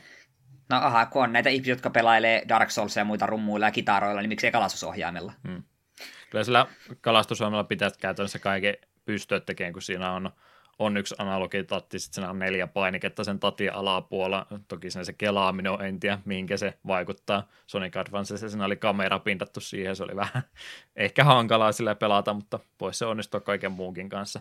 Mutta oma tämmöinen lisäohjaamisen tätä peliä varten olisi tosiaan ollut olemassa, mutta sitä nyt ei, kun tässä pelattiin, niin molemmat ilmeisesti Steamin kautta tätä peliä, niin ei päästy sit, sitä nauttimaan. Mä veikkaan, että se olisi ehkä ollut pykälää mielenkiintoisempi kokemus kyllä, jos olisi ollut tilaisuus sitä hyödyntää. No, olisi se ollut ehkä ihan kiva semmoinen ainakin kokeilu. Kyllähän siis toi jo... tähtääminen, liikkuminen, viehevalinta, ei se nyt ole mitään merkitystä, millä sä teet, mutta se kelaaminen nimenomaan siinä olisi ehkä tuon semmoisen pienen lisä immersion siihen, anteeksi kun käytän sanaa immersio, mutta kumminkin, niin olisi ollut varmaan hauskempaa sen kanssa. Se voi olla, että se olisi ainakin ollut semmoinen hetken huuma, että tähän on ihan hassua. Mm. Kyllä, kyllä. Mitäs, onko kontrollien kautta mitään muutta sanottavaa? Eipä niissä juuri mitään. Sen me eh, haluan kyllä myöntää, että senkin verran tuota peliä kerkas pelata, niin min vieläkään ole ihan täysin varma, että mi, miten, mihin suuntaan sun piti, kannatti aina kallistaa tätä, tätä onkin vapaa. Siinä vaiheessa, kun peli sanoo, että turn rod left, niin sitten me käännistää vasemmalle, ja sitten kun sitten käski peli sanoo, että hei nyt alas tai katkee, niin sitten me vaan vain alaspäin ja niin poispäin, että mm. se mun kala, kalastaminen saattaa ulkopuolisille saattaa näyttää vähän kaoottiselta. No joo, ehdottomasti varmaan nyt se kannattakin. Ja jostain kumman syystä ei mulle tule mieleen koko juttu on mainita, vaikka se tosi tärkeä on tosiaan sekin pelkästään, että se antaa sulle ohjeita, että mihinkä suuntaan sun täytyy sitä vapaa käyttää ja sitten on se kelaaminen siihen. Eli näinhän tietysti aina tällainen se kalastaminen oikeastikin menee, että vedetään vapaa tota, ensin kireemmällä ja sitten annetaan löysä ja kelataan se löysä pois, niin käytännössä se tässäkin pitäisi tehdä, mutta ehkä se vähän semmin tässä tapahtuu, että lähinnä se on se kääntäminen vaan sen takia, että se kala ei lähde sinne karkuun, mutta sitä me ei mainittu jostain kummallisesta ollenkaan, että siinä tosiaan on se line break-mittari myöskin Joo. olemassa, eli ei pelkkä ei, ei voi vaan röyhkeästi vetää sisäänpäin, kun on tarttunut kiinni, vaan sun täytyy nimenomaan taistella sitten sitä kalan, kalan tota, kalaa vastaan ja sitten sitä siimon kestävyyttä. Siinä kanssa pitää silmällä, että se ei napsahda poikki. Jep, myös se tuntuu, että me mainittiin sen takia, että me pidettiin sitä itsestäänselvyytenä. Kun jokainen, joka on pelannut minkä, mitä tahansa roolipeliä tai Harvest Moonia tämmöistä, missä on kalastus, niin melkein kaikissa niissä on se, että täällä on tämmöinen mittari, mikä ei saa täyttyä. Mm. Pakkohan se olla, kun taas aika tylsä, jos se nappaa kiinni, niin se olisi niin kuin sitten, no mitä sitä tämän jälkeen enää. Että niin, pitää vaan... paina nappipohjaa ja katso. Hmm. jonkinlainen pelimekaniikka sen täytyy olla. Täytyy kyllä sanoa, että siis mä pari tuntia tätä peliä pelasin, mulla ei kertaakaan Siimo mennyt poikki. Että Joo, ainoa, ainoa riskitekijä oli nimenomaan niiden ihan kaikkein isompien kalojen kanssa, mutta se, että se mittari menee täyteen, niin se ei tarkoita sitä, että se napsahtaisi heti rikki, vaan siinä vielä kun nostat vaan näppäimet painikkeelta ylös, niin se sitten ehtii vielä kyllä palautumaan siitä takaisinpäin. Jep. aika vaikea sitä siimaa on saada poikki, sitten täytyy vaan röyhkeästi pitää kaikkia näppäimiä pohjassa, niin kyllä se varmasti tapahtuu, mutta jos vaan seuraa sitä mittaria, niin se ei, ei pitäisi ikinä kyllä tapahtua. Jep, mutta isojen kalojen vetäminen oli kyllä melkoista taistelua, että ne ei kovin her- herkkään tulleet lähelle. Mm. No kai se on sitten kontrollista samaa, mitä mä olin vähän ajatellut tuolla vaikeustason puolellakin miettiä, niin se justiin tämä kelaaminen sisäänpäin, niin se on vähän rasittavaa toisenaan, kun tuo kalojen tekoäly on vähän mitä on, että ne ei ole kovinkaan älykkäitä otuksia. Että monesti käy sillä lailla, kun se on ihan oikea viha oikea hommaa, mutta kun ne kalat vaan niin kuin mollottaa vain sen, että kyllä ne niin kääntyy selvästikin ja sitten ne suu auki tuijottaa sitä. Ja no mitä sä nyt tässä teet, että jos mä kelaan tätä tasasta tahtia, niin ne ei sitten enää tota, välitä sitä, kun se menee liian kauaksi, mutta jos sä lopetat sen kelaamisen, niin sitten se uppoo pohjan tai nousee pintaan ja sitten ne taas toteaa, että no okei, no toi ei liikukaan, niin ei me sitten taaskaan kiinnostuta. Et joo, toki kyllä mä ymmärrän, että ei ne kalat automaattisesti oikeassakaan elämässä napa, nappaa joka kerta kiinni, kun sä heität viettä, mutta se, että se vähän turhauttaa, kun sä teet kaiken oikea siitä huolimatta, niin sä oot aika lailla sen tekoälyarmolla, että no päättääkö se nyt sitten kumminkaan napata sitä vai ei. Jep. Ja minulla kävi muutama otte sitä, että viehe oli täysin yhden ison kalan, tai ison kalan naaman edessä, se tuijottaisi kohta minä nappaan, niin sitten jostain näkymättömyydestä tulee huomattavasti pienempi kala tarttuu siihen ensin. Se on se turhauttavia asia, mitä tässä kyllä. voi tapahtua. Ihan oikeassa kyllä olet. Joo, ja se vielä, kun sä rupeat sitten viime hetkellä nykäiseen ja huomaat, että nyt se vihdoin viime on tulossa sen kohti ja satut sen pikkasen verran kelaamaan, niin se painaa ohi ja sitten se että joo, no en toista kertaa yritä, että se oli nyt siinä. Jep. Tämä riitti. No, tämä nyt on myöskin ne, tota, lainausmerkissä tämä mun kenttäsuunnittelu ja muu, niin tästä nyt ehkä mieluummin johdannaisena puhuisin sitä kamerasta ja muusta, eli kun sä rupeat sitä vietä heittää, niin sulla on kamera aina lukossa. Tässä ei ole vapaata kameran kääntämistä ollenkaan, ja se on varmaan mun mielestä se isoin miinus koko pelissä. Oletko eri mieltä? En mä kyllä nyt oikein eri mieltäkään voi olla. Hmm.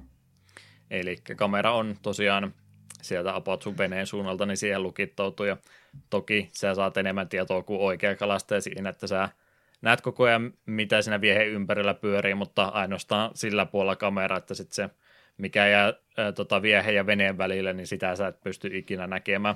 Että korkeintaan, mitä tuo ääninäyttelijä sulle kertoo, että joku tuijottaa sitä, niin se toki auttaa, mutta ympärille et näe, niin jos se olisi tässä mahdollista, että voisi vapaasti kameraa pyörittää ympärillensä, niin se ainakin minun mielestä nostaisi tuota pelattavuutta huomattavasti enemmän. Joo, kyllä se ehdottomasti auttaisi. Mutta valitettavasti semmoista tilaisuutta tähän versioon nyt ei ollut ainakaan laitettu. Öö, niin, mitä sitä nyt, ei tässä nyt kenttäsuunnittelusta muuta voi varmaan hirveästi puhuakaan. Lähinnä se, että kuinka syviä tietyt alueet on, niin sekin on nimenomaan sitä viehen valintaa sitten siinä. Että helpommin uppoaa vaan johonkin, niin siihen silta-alueeseen esimerkiksi, siinä oli tosi syviä kohtia, niin ei muuta kuin ottaa semmoisen viehen, mikä uppoo nopsaan, niin sillähän se on ratkaistu oikeastaan. Eipä ne viehet mm. sinne mihinkään jumiin jää, että sitä pelkoa ei että sä viettäisi menettäisit johonkin kaislikkoon, vaan kyllä se sieltä mm. tulee, kun vaan kiskoo menemään. Juu, vaikka minkälainen uppotukki tiellä, niin kyllä se viehen läpi tulee. Jep, jep. Aikarajasta ja muusta tekoälystä ollaan jo puhuttukin, niin ei varmaan muuten. Mikä nyt muuten jää tuolla yleisestä vaikeustasosta mieleen. Me osaa oikein tuohon on paljon kantaa ottaa, koska minusta tuntuu vaan, että me en ole ollut tässä pelissä vaan hyvä. Hmm. Mulla ei ole tarpeeksi kalastajan kokemusta, että mä saisin arvioida, että oliko tämä peli vaikea vai helppo. Mutta kyllä minäkin kuitenkin pystyn isoja kaloja narraamaan veneelle asti, niin ei tämä nyt ainakaan mahdoton peli ole. Hmm. Enkä me emme ole missään kohtaa itse pelatessa niinku turhautunut vaikeustasoa. Joihinkin muihin asioihin ehkä vaan turhautu, kun tuli niin. se väärä kala ylös. Niin. Joo, kyllähän se siinä mielessä vaikeaksi on, no ainakin se arkainen mode tehty, että aika on rajatusti, niin siitä se ongelma sitten tulee, että jonkin verran täytyy sillä ajatusmalla mennä, että tämä on peliä, pelissä omat sääntönsä, niin täytyy niiden mukaan mennä, eikä yrittää toisintaa oikeata kalastamista, niin kuin mä yritin ensin itse tehdä, että oikein rauhallisesti kelata ja muuta, että se toki toimii mu- muuten ehkä ihan hyvin, mutta kun tässä on aikaraja, niin tässä täytyy vauhtia myöskin ylläpitää koko ajan. Jep, ja se on todella turhauttavaa, kun kala on kiinni, se on muutama jalan päässä veneestä ja aika loppuu. Mm. Siihen, että saa kelata sitä ylös asti. Me kuvittelen, että jos mulla on kala kiinni, niin aika ei voi loppua sinä aikana, mutta kyllä se voi. Turhauttavaa. Pelijuttuja. No, pari muuta asiaa vielä läpi. Grafiikkapuoli, mitä sanottavaa siitä? Tämä oli ihan kivan näköinen. Totta kai vanha peli, mutta ei tämä minun mielestä nyt missään mielessä niin tuo ruma ollut. Mm.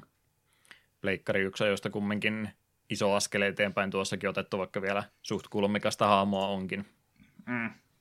Ja pieni tota, tota, vertaa siihen Dreamcastin versioon, niin mä jopa ehkä mieluummin tykkäsin siitä Dreamcastin versiosta kuin näistä myöhemmistä versioista, jossa on sitten resoluutiota nostettu ylös, että sinne jotain omia pieniä ongelmia se aina tuntuu olevan, että ne jotenkin poppaa ylös ne kaikki modellit sieltä taustostansa ja muuten huomaa niitä tiettyjä reunakohtia sitten, mitkä ei ehkä isommalla näytöllä niin, niin hyvältä sitten näytäkään. Muutenkin, mikä näissä Dreamcastin versioissa sama oli nimittäin tuossa sen muissa, kun pelasit, että siinä oli myös sitä ongelmaa, että esimerkiksi pilvet liikku taivaalla about yhtä nopeita kuin Symphonite, ää niin no, sä et ole sitä pelannut. No, Symphonite Nightissa on myös yksi taustakohta, missä näkee oikein, kun pilvet vetää kauheita vauhtia ohitse, siinä se on tota, taideelementti tässä, se on vain sen takia, että se pyörii nopeammin kuin mitä tuossa sitten alkuperäisessä arcade-versiossa. Muutenkin se veden kimaltelu ja muu, niin se vähän näyttää semmoiselta, että tämä ehkä pyörii pikkasen turhaan hätäisesti. Tuommoista väitettävää minulla tuosta nyt ainakin oli se. Muutenkin kalakin saattaa välillä täristä käsissä vähän omituisesti, että jotain pientä kauneusvirhettä siinä mutta näin yleensä niin ihan siis asiansa ajan. Mm. Ääni- ja musiikkipuoli. Sound Director-titteli arcade-versiossa annettu henkilölle nimeltä Satio Okawa, ja sitten myöskin äänestä täytyy ehdottomasti eh, mainita tämä meille rakas ääninäyttelijä, joka meillä siinä koko ajan jutustelee, on nimeltänsä Hisaki Nimiä. Eh, ensin varmaan se musiikkipuoli, eikö se ole ihan toimiva? Menuissa on rauhallista musiikkia, kalastamissa on menevää musiikkia, ja sitten kun oikein iso kala nappasee kiinni, niin vaihdetaan rokin puolelle.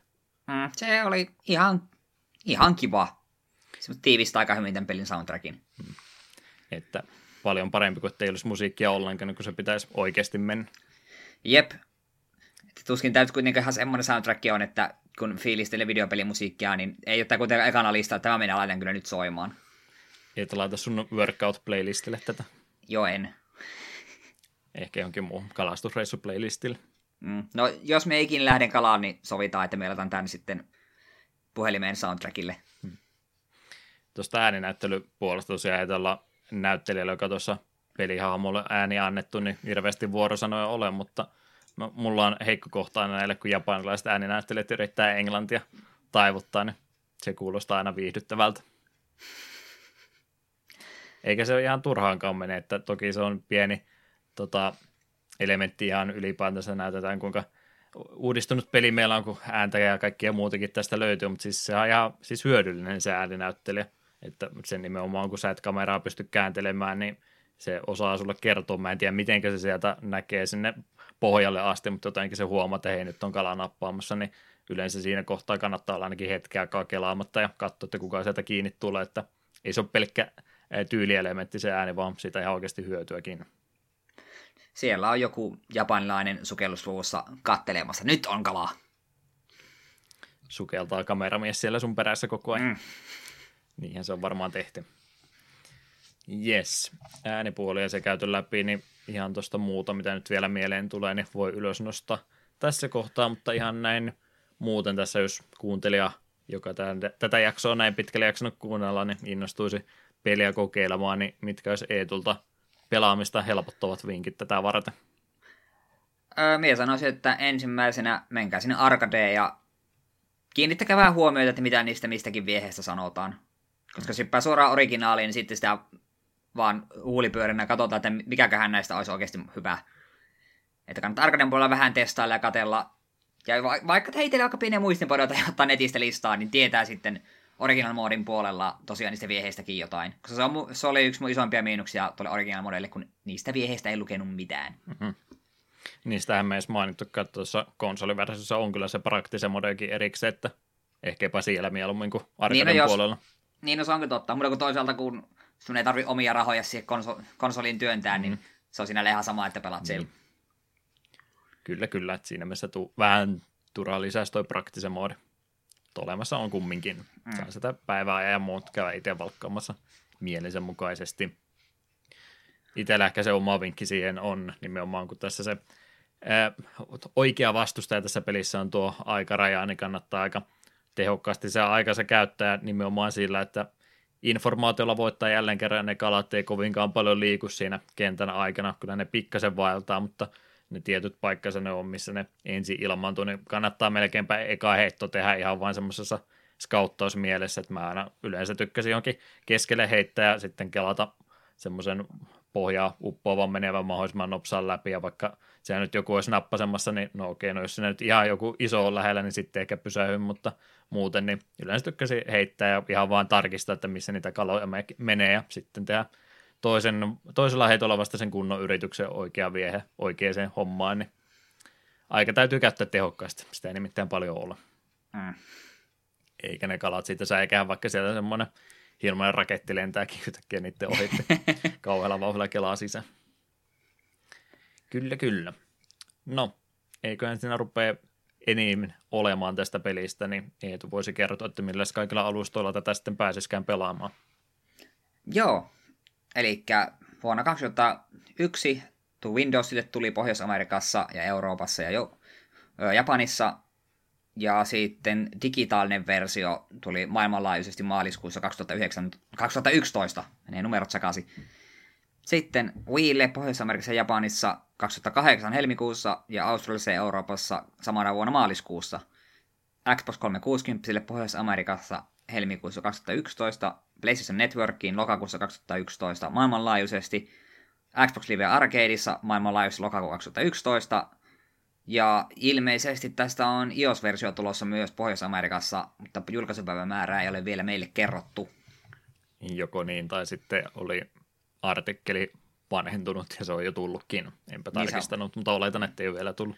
Niin. Öö... Siitä kysymys, että pelaisitko tätä peliä puhelimella? En. Et. Tähän kelaaminen tapahtuu. Pitää pyörittää sormea ruudulla sisään myötäpäivää tai vastapäivää. Ehkä siinä liikkeen tunnistin pitää pyholinta fyysisesti pyörittää. Oi, että mä odotan innolla niitä artikkeleita, kun siellä on lapset rikkonut puheita, että ne on kädessä pitänyt ja vielä niin kuin oikein kunnon liikkeellä yrittänyt heittää viehettä menemään, lähtenyt puhelin käsistä ikkunasta ulos. Joo, sitten voisin mainita, että SimCO kehitti Dreamcast ja Wii-versiot – Kavia osallistui myös Wii-version, teke- Wii-version tekemiseen, ja Sega oli itse vastuussa Xbox 360, Pleikka 3 ja iOS-versioista. Ja kyllähän tämä muutama jatkosankin poikisi, nimittäin Sega Marine Fishing lokakuu 2000 löytyy Arcadesta, Dreamcastilta ja Windowsilta, sitten Sega Bass Fishing 2 heinäkuun 2001 Dreamcastille, ja sitten viimeisin Sega Bass Fishing Duel syyskuun 2002 PlayStation 2. Sitä vaan metsästämään jostain hmm. jos haluaa lisää tätä. Marine Fishingin tosiaan nimestäkin voi päätellä, niin vähän avoimilla, avoimemmilla alueilla pääsee kalasta ja ilmeisesti vaikeustasoikin siinä sitten nostettu, että joutuu enemmän työtä sen kalan nostamisen eteen tekemään, kun tosiaan kalatkin on isompia. Ihan ymmärrettävä ratkaisu. Mm. Ja tuossa Duali-versiossa, mikä Pleikkari 2 tuli, niin siinä oli sitten ilmeisesti moniin pelikin jo lisätty. Mutta, mutta, mutta, siitä varmaan sitten jatkokysymys, että jäikö Eetu kaipaamaan lisää Sega Base Fishingia elämäänsä? No täytyy kyllä myöntää, että en. kyllä, siis me lähdin tätä peliä pelaamaan kyllä sellaisella asenteella, että mitäkään tästä tulee. Ja ei tämä huono peli ole, että kyllä mulla välillä oli jopa ihan hauskaa. Ja etenkin kun tuli sellainen tilanne, että sait ison kalan kiinni ja työllä ja tuskalla sait sen ylös, niin oli hyvä fiilis, mutta jos kuvitellaan tilanne, että minulla on edessäni Dreamcast ja sille pari peliä, niin kyllä tämä, tämä on se viimeinen, minkä me niistä käteeni otan. Mutta jos se on ainut peli, mikä on paikalla, niin kyllä minä sille, sen puolisen tuntia pelailen. Että jos olisi muksuna tämän saanut synttärilaajaksi ja olisi joutunut seuraavaan joulua asti tätä pelkästään pelaa, niin ehkä siinä olisi vähän paha mieli saattanut tulla. Ei ehkä vähän, mutta olisi sitä varmaan oppinut jossain kohtaa myös arvostamaankin. Ei tämä tosiaan huono peli ole, minusta vaan tuntuu, että tämä ei ole yhtään niin kuin tehty minua varten. Mutta toisaalta se, että tämä ei ole yhtään tehty minua varten, me kuitenkin jossain määrin pystyn tämän kanssa pitämään hauskaa, niin kertoo, että ei tämä huono peli voi olla. Hmm. Eikä se, että ei ole tehty sua varten, niin ei tarkoita sitä, että se on huono peli. Niin. Että me, niin kuin sanoisin, että jos on kalastukseen jonkinlaisia intressejä, niin kyllä tämä varmaan silloin ihan kokeilemisen arvoinen tekeille. Mutta mm. jos on minun kaltainen ihminen, että ei kalastaminen oikeasti kiinnosta yhtään, niin voi aika hyvällä oman tulolla skipata. Niin mä tuossa omaa mielipidettä päässäni yritin samalla tuosta vielä muodostaa, niin kyllähän siis arcade-pelejä on, mihin tämä voi helposti pelata enemmänkin, mutta tämä tuntuu vähän enemmän semmoiselta, että pienissä erissä, että mä nyt tästä välttämättä enempää saa sillä eri, että mä kolme tuntia tätä putkeen pelaisin ja yrittäisin kaikkia maasta optimoida semmoisia pieniä vartin pelisessioita tämän kanssa. Ihan hauska varmaan olisi myöhemminkin vielä vetästä, mutta se enempää, niin en tiedä. Uudelleen pelattavuutta on, mutta tosiaan niin ei nyt ihan joka päivä seuraavaa kuutta kuukautta tässä tämän parissa varmaan viihtyisi. Mm. Että se, että olisi se kalastusohja ollut, niin siitä se pieni lisämauste ehkä vielä tullut lisää, mitä tämä olisi kaivannut niin tämmöisenään, niin ehkä kannattaa kaverilla kokeilla, mutta en mä tiedä, voiko sitä se enempää suositella. Niin. Tiimialeistahan tämä nyt eurolla saa, ja se nyt ei mikään paha hinta ole kumminkaan, että kannattaa ehkä napata jostain mukaansa paketissa sitten ja testata. Kai sitten jotain irti saa. Mm. Ei se enempää kehuja kumminkaan tällä kertaa. Täytyy Joo, rehellisiä ei. olla. Niin. jeps, jeps. No, tämmöinen pelilisäys meidän jaksovalikoimaan, niin ihan hyvä. Hyvä tämmöinenkin oli tässä käydä välillä läpi. Öö, pari musiikkikappaletta tähän vielä valkattu. Huge Fish. Haluaako Eetu vielä sanoa äänen Huge Fish? Huge Fish. Mm ison kalan musiikki ja sitten ton original moodin ranking screen musiikit tähän kohtaan ja sitten loppuhypinoihin.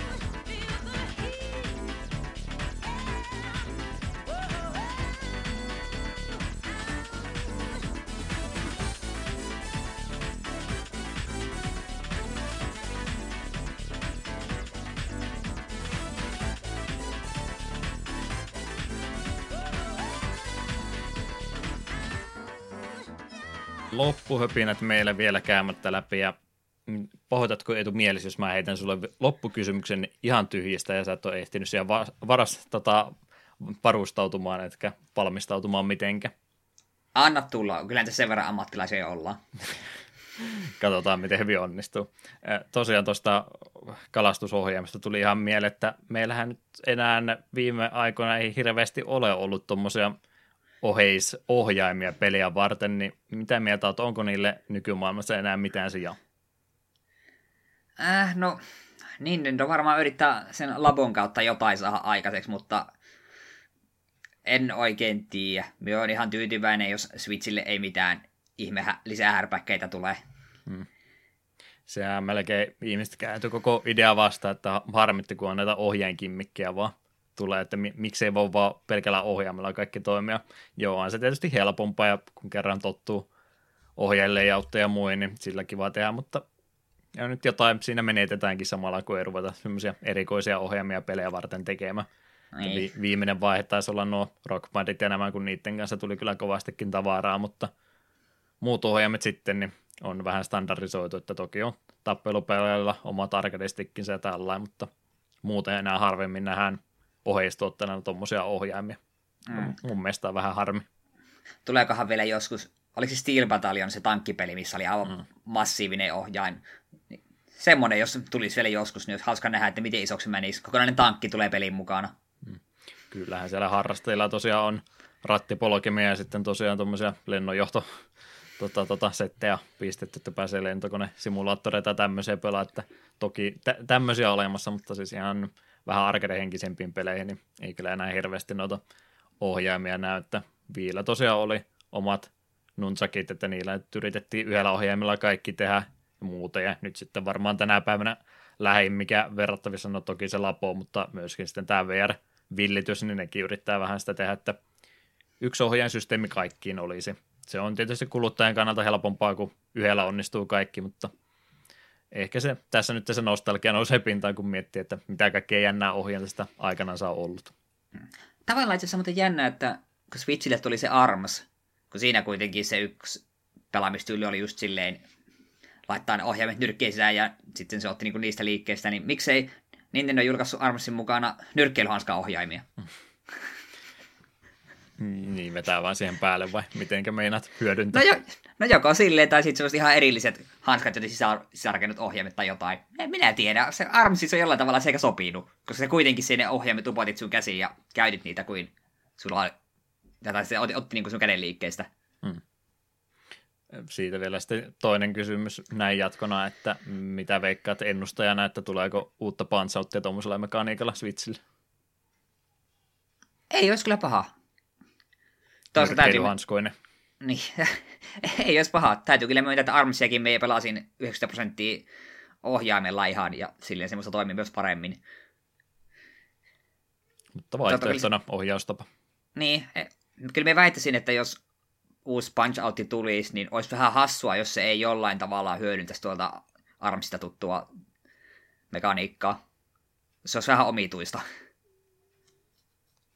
No, nähtäväksi sekin kyllä mä itse veikkaan ainakin, että sitä jotain semmoista viritelmää jossain vaiheessa tulla. Niin, kunhan se on tosiaan vaihtoehtoinen liike, että ei, sinua voit pelata vain ja ainoastaan tällä. Koska eihän, olihan kuitenkin... joissain peleissä pakottanut sillä teke? Ei, mutta mietin vaan, että mietin vaan sitä, että jos ne haluaisi lähteä oikein ekstriimilinjalla, niin yrittäisivät pakottaa tuollaisen metodin. Eihän onneksi Fishing Wheelläkin, kun oli punch out, niin et, et tarvinnut tasapainolautaa, että pystyt dodgeemaan. Joo.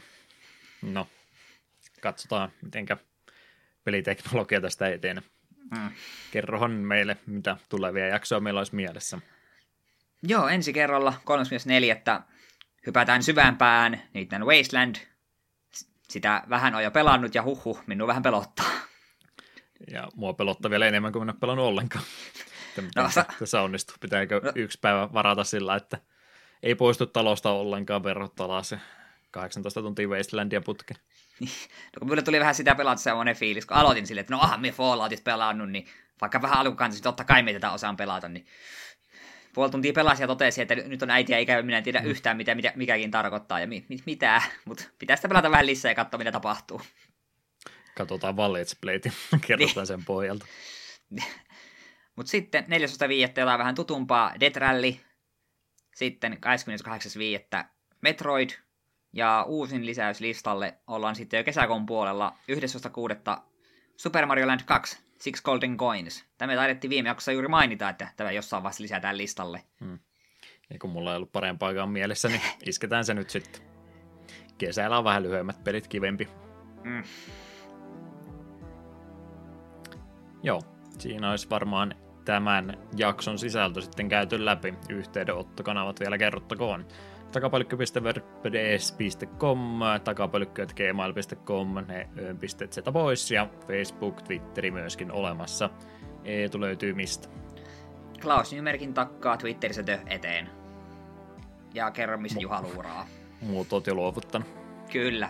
Okay. YouTube, Twitch, Twitter ja Deokin on nimimerkki. Legend of Raccoon ja kaata vauhtia. Mun piti huhtikuun loppuun mennessä saada neloslevyäkin pelattu, että vähän mietin, että miten tämä onnistuu. Jos sen ehdin, niin täytyy toukokuun alussa editoida se pois, mutta eiköhän se loppusuoralle ole pikkuhiljaa kääntymässä. Ja Discordikin meillä on muuten olemassa, että sinnekin voi liittyä. Näin ollen, kai se olisi minun puolestani tämä jakso tässä näin. Kiitoksia jälleen kerran kuuntelusta. Kiitoksia Eetulle sunnuntai-päivän tehokkaasta viettämisestä. Onko sulla saatesanoja tähän loppuun kerrottu? Joo, me itse asiassa olin tällä kertaa valmistautunut. Me on sitä War of the Sparkissa ollut niin hypeisin, että me kävin tuossa ennen nauhoitusta vähän spoilerkortteja uudelleen läpi ja lueskelin flavor-tekstejä ja löysin muutaman kappaleen. Ja nyt minä olen jopa vähintään kahdelle seuraavalle jaksolle myös jo tekstin löytänyt. Hmm. Eli tämä on kortista Dead Sprout ja nämä vuorosanat sanoo Vraska. Sanotaan, että mikään ei kestä ikuisesti. Minä sanon, että kaikki kestää ikuisesti, ei vain välttämättä siinä muodossa, mihin olet tottunut.